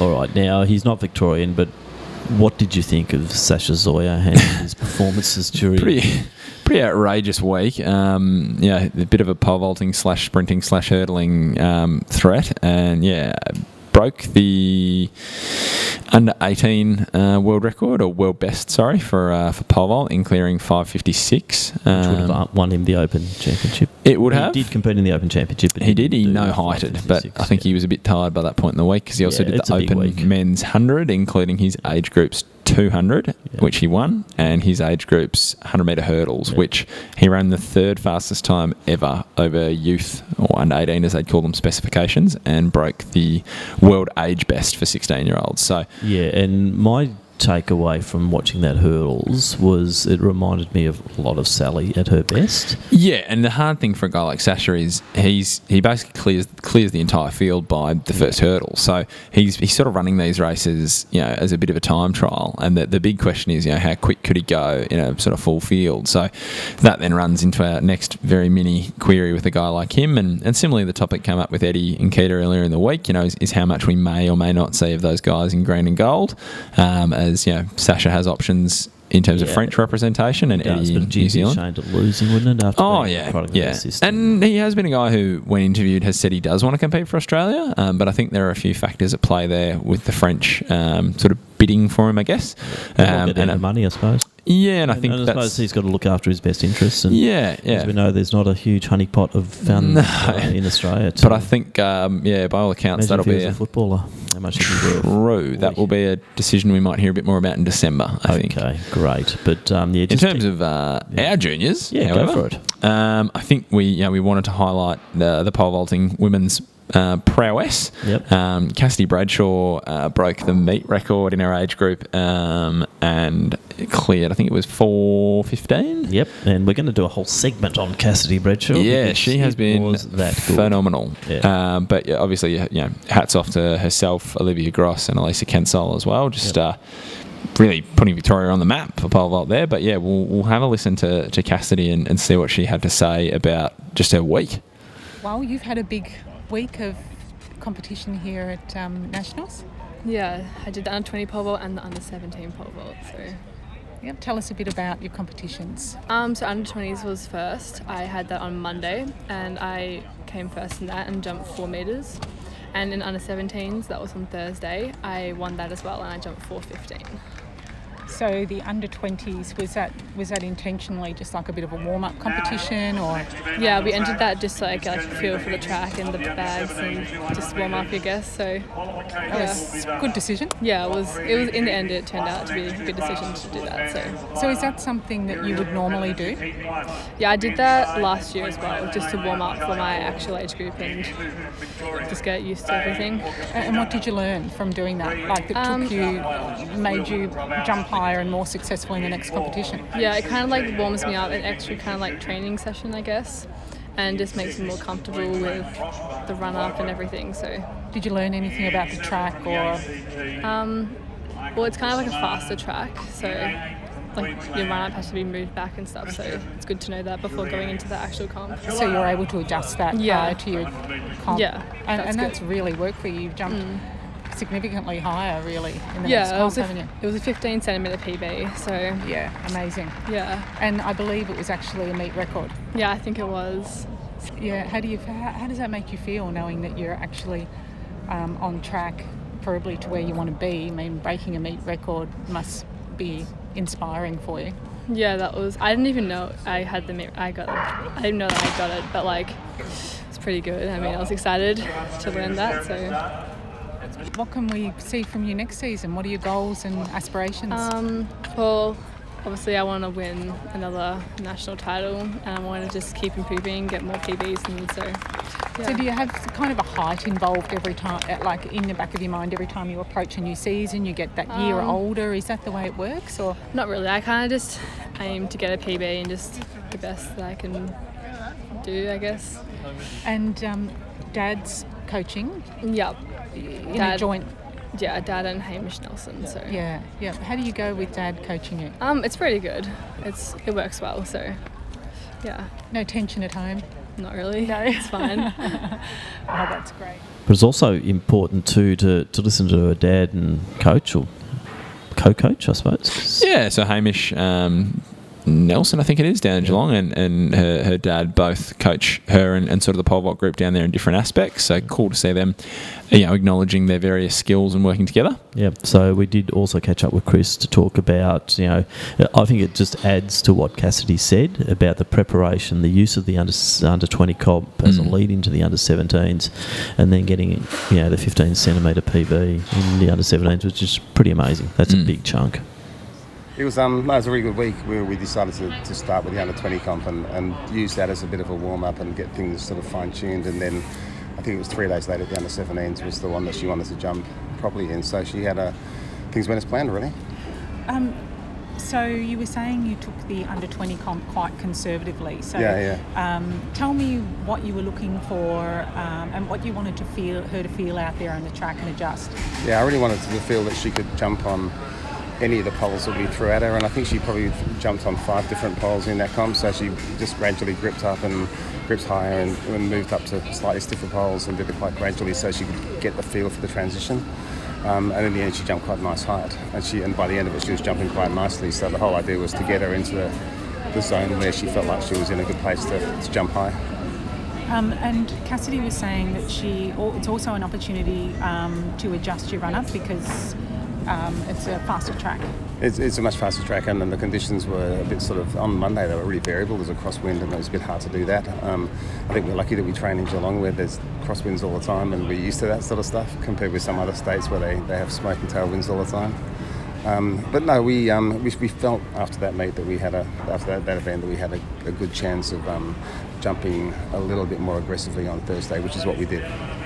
And she actually jumped the meet record, I believe. Yeah, she did. She jumped 405 to win the event, and then she went to 415. I wasn't aware of what the meet record was, but she jumped 415, which was a PB, obviously, and um, she did it beautifully. Um, the exciting thing is that I didn't really coach her. She just really um, ran the meet herself. She came back. I want to move up poles now. I want to do this, and so I didn't really have too much input apart from just affirming what she was choosing to do. That's what you want, though, Mm. from your coach, coach-athlete Mm. relationship, isn't it? You Yeah, actually yeah, want them to be able to um, be autonomous and make good decisions for themselves because you can't Mm. always be there. No, you can't be there all the time, and and, and uh, I think there's a there's a real sort of synergy because she obviously fed off my positive stuff. Um, but it was a bit like Cairns as well. We had a meet in Cairns where we sort of basically got in the zone together, and it's really good fun when that happens. Um, so, Cassidy, this is her last um, competition? Um, it is, yeah. There's an Oceania team thing, I think, which is in June, which um, we'll look at and see whether it fits in with her. I suppose it would be a good opportunity to practice a double peak thing and, and coming up for the European summer, maybe. Yeah, absolutely. Um, but again, I, I haven't spoken to her about it. So, you know, this is this is um, ground zero right now. So Yeah, and good um, international like um, competition Mm. practice as well. Yeah, it is. So I think there might be a look at that and see what we do and see how we go about a couple of weeks off and then come back after that comp, which would, would then affect the, the start of the domestic season again. And see, Yeah. yeah. So it's quite interesting. So a challenge for Cassidy, but also a challenge for you as a coach. Mm, yeah, just the, the pro- programming and stuff. But if, if it's going to happen in a few years' time, you want to get start getting Yeah, it right. So Yeah, absolutely. Mm. Well, that sounds awesome, and congratulations Thanks, um, Leslie. on coaching her to a big PB and a coach and a meet record. It's fantastic. yeah, thanks. It helps. It's a lot of fun. What do you think about Fraser Simons in the hurdles? Fraser is is a guy that's uh, that's accelerated his progress um, pretty rapidly in the sense that he was always a good sprint hurdler as a as a little sort of younger younger junior, um, coached by Daniel Martin, who was a very good hurdler in his day as well. Um, and they basically had that chat a little while ago, maybe a season or two ago, that said, "Look, I'm not sure if you'll be quick enough over the hundred or tall enough for the the sprint high hurdles. So how about we look at the four hurdles?" Um, and himself and that sort of training group of Angus C and Ross Hine um, has worked together really, really well. Um, and yeah, he dominated the 400 hurdles in his age group and took out the national title. Um, similarly, you know, in that age group, Ross Hine managed to medal um, with another former APS talent in Tom Willems, um, who is a former Xavier student.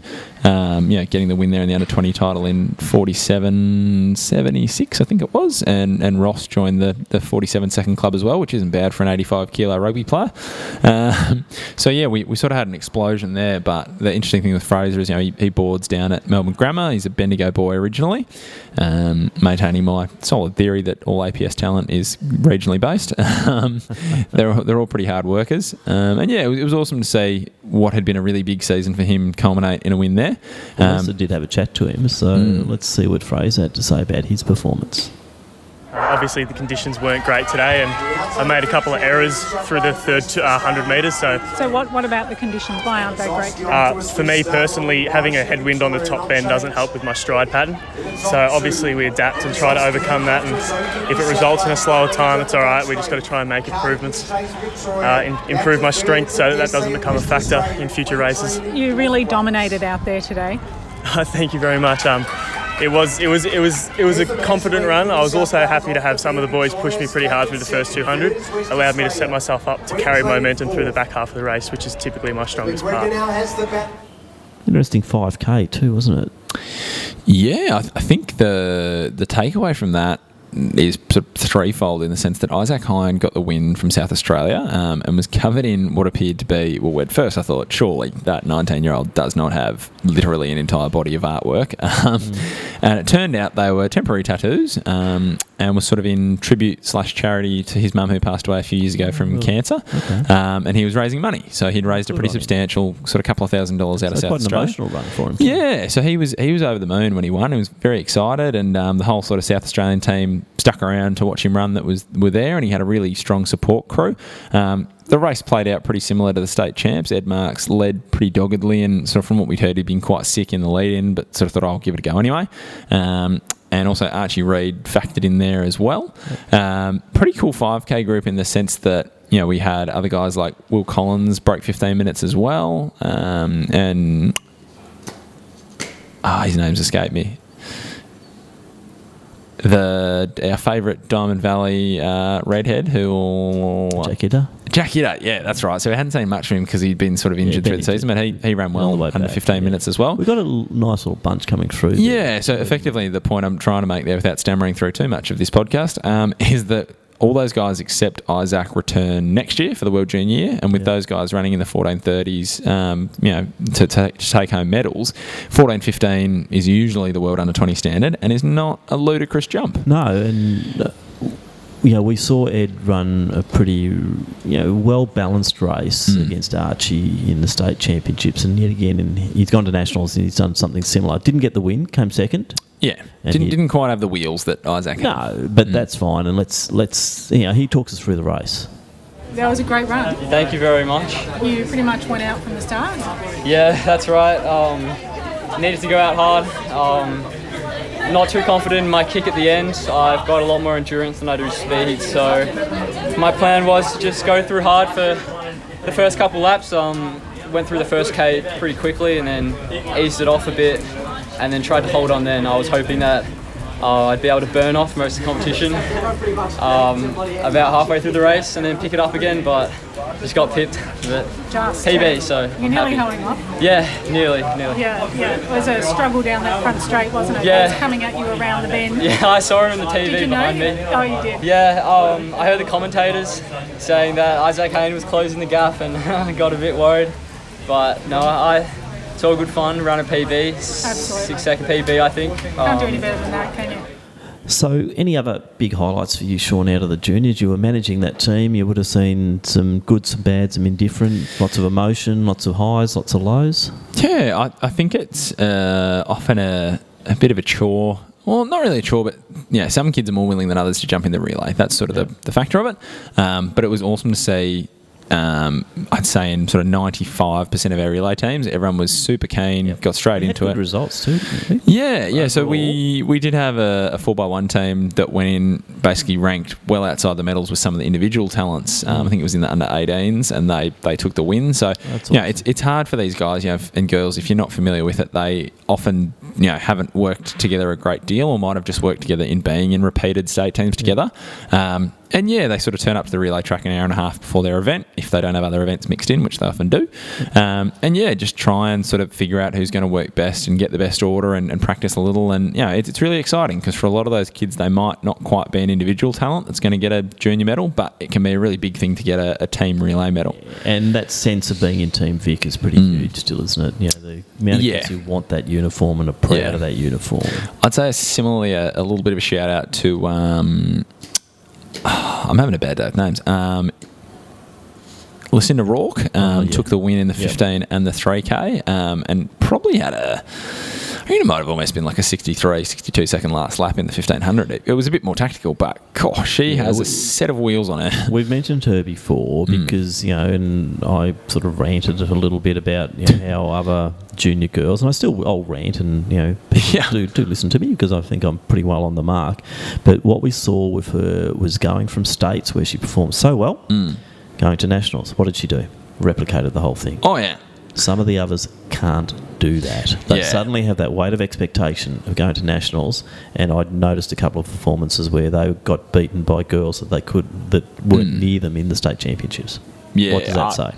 I think um, I think it was a really dominant performance from uh, from her throughout the weekend. Um, and yeah, I, I know we've said to touch on to touch on juniors. Uh, the the one event we also should probably touch on, um, which did get a bit caught up in that whole weekend of excitement, was also uh, a bit, bit of a shout out to uh, the steeplechasers in Victoria. We had uh, Stella Redford snagged second uh, behind Paige Campbell, um, which was a pretty exciting run for her, just near the ten minute mark.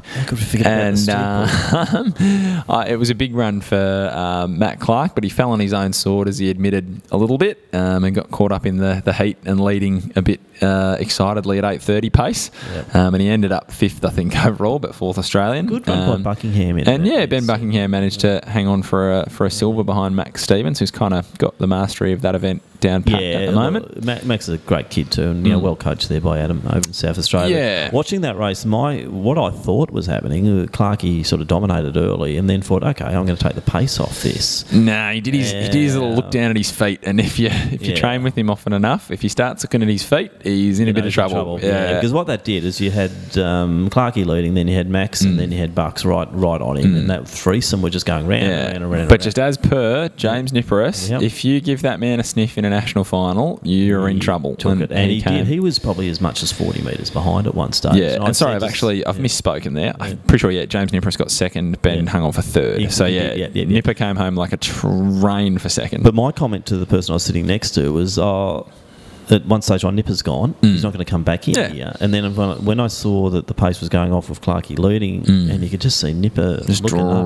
dragging himself back in. dragging himself back in, and he got a sniff, as you say, and the rest is history. He came through and he got a medal, um, uh, which relegated. I think Clarkey ended up what fifth? Did he? On There was a Japanese athlete in fourth. Yeah, Um, yeah so he ended up fifth. But um, yeah, no, I guess hey, we tried to get him to say a little bit of context, given it was his third run over the distance and still broke 850. So we've got a, a healthy pack of steeplechasers there. We certainly do. So that's um, yeah, good to. Sorry, we did forget that in the earlier coverage. But uh, what we'll move on to now is a little segment we- we're going to title the final words, and we've got some interviews here that uh, feature people we've already talked about. Mhm. And the first one we want to throw forward here is Morgan Mitchell. What's um, what's the story behind this, Sean? Yeah, I, I guess a lot of people might be aware that Morgan's been in the sport for a number of years, um, but some people might not be as aware that a lot of her, I guess, development and a lot of what kept her in the sport was the impact of, of a pretty special guy out at Western Athletics, um, Peter Burke. In the sense that you know Morgan, you know, was was often one of those kids who we know all too well, who were very talented, but you know couldn't afford to or couldn't manage to get to stuff in terms of driving or cost. And Berkey, as he's affectionately known, and has a you know a really well coached group out there with the likes of you know your Oh, Cody Hussey. Shanahan's, Hussey, Cashins, Cashin, yeah. list goes on, and, uh, and yeah, it's remarkable because uh, the night before this interview and the night Mm. before this final, uh, the 800 final, which we already talked about, I was just sitting alone having a pizza in a restaurant. Berkey wanders over and has a chat to me, and it was Mm. a, a really enthralling 30 minutes or maybe 40 minutes of just chatting to a guy I, I know pretty well, but he really did um, open up a fair bit about Morgan and the, the special relationship that exists, and um, and then to hear this interview from Morgan, it just pulls all the pieces together, Sean. And um, what a great story! What a great man! What a great you know, woman too. I, I've got a lot of respect for Morgan. I Mm. really respect what she's doing, what Liz is doing with her, but her understanding of what. Berkey has done through those formative years and what he continues to do. Mm. He's not out of the picture. You know, it's a case of a, an athlete moving to a new coach, but the former coach is still a huge part of her life. So let's listen to Morgan. Liz Mathews has done very well. She's actually just kept me happy more than anything, and she understands our athletes, which is something I really appreciate. And Luke's been very supportive, and I think it's just that Mathews vibe. They're just an awesome family, and they get it. They understand that you go through adversity, you have highs, you have lows, and they just deal with it very well. So yeah, I've learnt a lot. Yeah, um, and I saw you hugging um, Pete before, your previous My- oh, coach. you're gonna cry. he um. No, I love him. Yeah. Um, no, yeah, actually, yeah, he's amazing. Jesus Christ. Lisa, thanks, you're done. But I think it's just the fact that he's been there for me ever since I was nine. Even when we did part ways, we um, we stayed very close. And you know, you've got I've got him in my corner. Someone that just wanted to see me happy and succeed and flying me all around Australia when I couldn't afford it. So he's been amazing. He has been amazing. yeah, he's cool. Yeah. I'm crying. But you. Yeah, no, it's honestly, I actually do owe probably 80% of my track career to Peter Burke, so I hope he reads this and I hope he's proud. I'm sure he is. I could tell Yeah. by the look on his face that Yeah. he's very, very proud. He doesn't cry or swear ever, so if you can get him to cry or swear, you've done well. Yeah, I think I saw a sneaky tear there. I did. I was like, yes. And Luke Mathews, we can't uh, finish the show without another word from Luke, so this is the post race interview with Luke Mathews. Yeah, it, it did to be honest. I, like I said to Mum, I was prepared if it was going to be running 3:33, and I was prepared if it was going to be running four minutes with a 50 second last lap. So we've just been training race, uh, training under race pace stuff. Sorry, and what, it, what it's like to get lactic. And what it's like to get lactic and keep running harder. So, no matter what situation, I was ready. But when I was leading the first 800, I was licking my lips. I was like, I'm, "This has just played out perfectly." And you were tossing up whether 8 or 15. Why did you go 15 in the end? Um, I think going forward for Tokyo and World Champs, if I'm going to make a final or get a medal, it's probably going to be the 1500. I can't run 45 seconds, 44 seconds for 400, so I probably need to go up. But that being said, it was still pretty tough last night to watch that 800. You're always going to get challenged at some point there, Luke. So at Ramsey, Yeah, well, look. I think I think there's a lot of things to consider. Even though I won the national championships just then, our best 15, coming up to be one of our best 1500 metre runners, Stu McSweyn, has been sick. So if he had been in that race, he would not be messing around with two laps to go. So, and then there was um, Ramsden was a bit under the weather. He had World Cross Country last week, and then look, it's April, World Champs are in October, so Gregson is probably going to rise to a new level. Not to mention that we've got people like Ollie Hoare at college, Morgan McDonald, so it's good competition and I might have just got people on an off day and, uh, and I just ran really good. So that still doesn't mean that I'm the best 1500 metre in Australia, it just means that I won today. And then let's round out this segment with a chat with Kat Bisset. Why not, Sean? Why not? She's had a, a hell of a week, and um, yeah, we get to hear her thoughts um, on post national final here.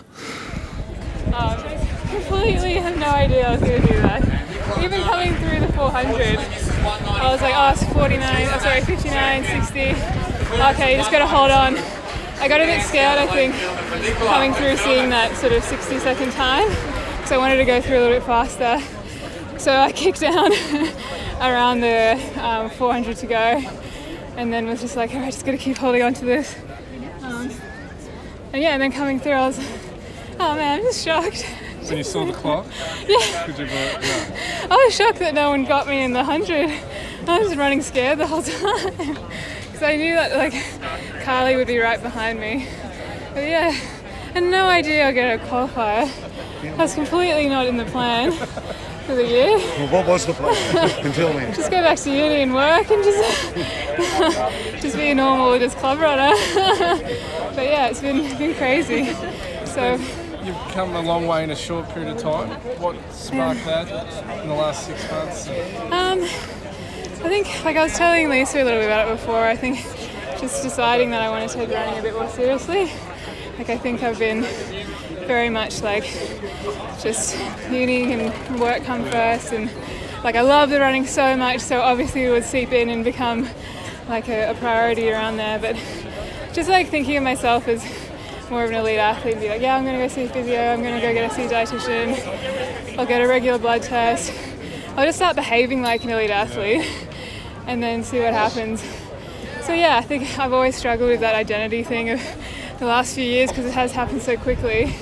Just being like look like I can think of myself an elite runner I can do all this stuff I'm allowed to. It's not just for the people who I think are like quote elite people so What yeah. Your background in the sport and when, um, yeah, so I had a bit of a weird background. So I, um, so I went to nationals last year, and then I had hit had the year before as well. But like before that, I think the last time I went to nationals I was like 12 or 13. Yeah. and so I, I was a bit of an early bloomer, and um, I ran like a 58 for the 400 when I was about 12, and then it was all downhill from there. and then, yeah, and then the last couple of years I just decided to take up running more seriously again because it was so good for my health, my mental health. Like I was going through a really bad patch of just these horrible cycles of depression around my undergrad, um, and then found that like the crazy routine of running was extremely good for that. And then I guess guess like um, guess I'm pretty good at it. what, are you, what are you studying at uni? I'm doing a Master of Architecture and a Diploma of Chinese Language. So I'm doing a yeah double degree in that Fantastic. At Melbourne? at Melbourne Uni. Yeah. When you yeah. say, oh, sorry, you're going through these cycles of depression, Yeah. is that with the stress of uni or what? Um, I think it was a lot of things. Like I think through my childhood, I had a lot of issues with eating disorders and um, just these, yeah, anxiety. I've always had horrible problems with anxiety. I still do now. Like I have a really good sports psychologist now, called um, Michael Inglis from the Mind Room. And just yeah, I've just been, um, yeah, I guess I just had a lot of stuff that I wasn't dealing with as a kid. Um, and then it got all kind of came to a head when I was living by myself out of home and in that really stressful environment of uni. But yeah, yeah, and so now it's come out the other side of that now. Was it a pretty dark place by the sort of went to some dark places by the sound of it? it? Yeah, definitely, definitely. And it's been a really big passion of mine as well recently, like being really open about it. Like I used to be very, very closed off, but now I feel like I always have this responsibility to be really like just candid about that sort of I don't know, last 10 or, 10 or so years of my life where I've been quite up and down mental health wise and, and I think in athletics it's really difficult. Like I think there's so much uh, mental health stuff that gets sort of brushed under the carpet It's like, oh, it's just you want to be skinny for the competition or like it's just the pressure. Everyone has the pressure on them, but it's like there's a line there between general anxiety and and um, yeah, and, and something a bit more sinister. But yeah. So some great interviews, and once again, a big, big thank you to Lisa Verstraten. Uh, this show would really struggle, wouldn't it, Sean, without her? And we went interviewless a couple of weeks ago, and it just wasn't quite the same. But with World Cross, luckily Lisa was there, and yet again here, you know, she was putting on the media vest, and despite Does, the fact she uh, was coaching and doing other things. Yeah, but well. was all over the place in terms of just picking up people left, right, and centre for interviews. Yeah, and that's awesome. So thanks so much, Lisa, because it really uh, it helps the listening audience in Victoria and those that follow the podcast to really get um, you know into the thoughts and the minds of the runners. We don't hear so you know, much from them, do we? There are. No. I I don't think there's any other conduit of getting information or getting the voices of these athletes out there to athletic fans. There should be. There should but, be. Uh, we try and do our best to, you know, have those talks with people who, you know, otherwise you just wouldn't hear from. No, well, I suppose yet again it's hashtag Vix do it better. Sean, I think we're just about there, but we will close off with a few other results that have happened around the country and the world. Melissa Duncan, what did she get up to on the weekend? Uh, she had her first outing for her corporate Japanese team, uh, Shiseido. She ran at the Kanaguri Relays, um, which it's called that, but it's actually just a track, mate. Um, mostly distance events. Um, in Japan, um, ran 15.20, a largely solo run to Yeah. qualify for the World Championships. Yeah, so that's the World Champs qualifier. She just missed, didn't she? I think at In Geelong. Geelong, yeah, just missed in Geelong yeah, she's and, got the um, mark, and she's got the Australian National Championship. Yeah, so that's her off to Doha. Um, and she also beat uh, a Kenyan lady whose name escapes me currently, who got third at um, the World Half Marathon Championships last year and has run about 66 minutes. So in good That's a shape. fair scalp. So Mm. well done, Melissa. We will sort of be tracking in on what she's doing in Japan. She's now there It's for um, quite a few. At least since October, I think. Yeah, a bit of a bit of a brave new world for Australian distance running. Yeah. All right. Let's let's pull it back. Actually, I want to stay overseas. New, Ze- New Zealand mountain running champs. You would have been interested in those results there. I must admit, I was a little distracted over the weekend, but Oh. fill me in, Tim. What happened? So Australia got a one-two in the women's event. So Simone Brick and Lauren Starr went one-two in the New Zealand champs. Very August good. very well for the World Champs campaign later this year in Argentina to beat the Kiwis, who are a bloody solid uh, hill runners. Uh, but this was an up and down, which is what Mm-hmm. this year's World Champs is. So yep. Simone and Lauren both in great shape as they start to hone in on that World Championships later in the year. Also back in Australia, Nick Earl. What's he been up to? He, um, for the hell of it, I guess, and what is a couple of thousand dollars, won the Canberra Marathon in about 220 and ran point to point all by himself. Yeah. Um, interesting to note, Josh Torley did run 226. Um, maybe a junior that I'd much like to see back on the track if you've run 345 and sub 810 and, you know, 29 odd for 5k, uh, I mean for 10k, please return to the track. Yeah, well, I did see that, and yeah, I won't say anything. Uh, the 50k at Canberra was taken out by Ash Watson, so that's the Australian Uh, 50k. national record, I believe. Yeah, was it? Okay. Yeah, Oh. the what dog? Yeah, Get around him. Well, I'm, I'm not surprised. This guy Yeah, can run. he's a good runner, yeah. Bloody good runner. So um, Ash is going up to the ultras there and taking out the Australian 50 and taking the national record. I think. I double check, but Oh, well. that did seem to be the social media preamble. Excellent. All right, so that's a wrap then on episode 14. It is huge, and you know, hopefully you've got time out there to listen through most of it, um, because there is, yeah. Look, we had a lot to talk about. It's national I champions. yeah, I think it was it was due that. I think if we had missed out anything, if we were you know avoiding any events, it, it'd be a disservice to the week that was. Um, Exactly. And well, look, we couldn't go into the juniors as much as we would uh, No. want to, but yeah, we simply do. But one event group we shall not be doing any disservices, Tim, is the pro running community because we have the biggest event of the year right around the corner. Yeah, and what are we doing for that? Uh, We're going to do a podcast to preview the Stawell Gift. Yep. And we will have a little bit of a catch up post Stawell Gift too to go through some of the results. So and it's not just you and me prattling away about the Stawell Gift. Who have we got in for that? Yeah, well, Aaron Downs is going to come in. Uh, we're getting some inside info from other sources around Mm. the Those in the know. Those in the know. So as a result, Sean Whip will be sacked for the next uh, podcast. On break. Yes, you on break. Off to, off to holiday off at to the office. Yes, you're on the bench for the next one, Sean. But Mm. um, hopefully we can produce a fairly good and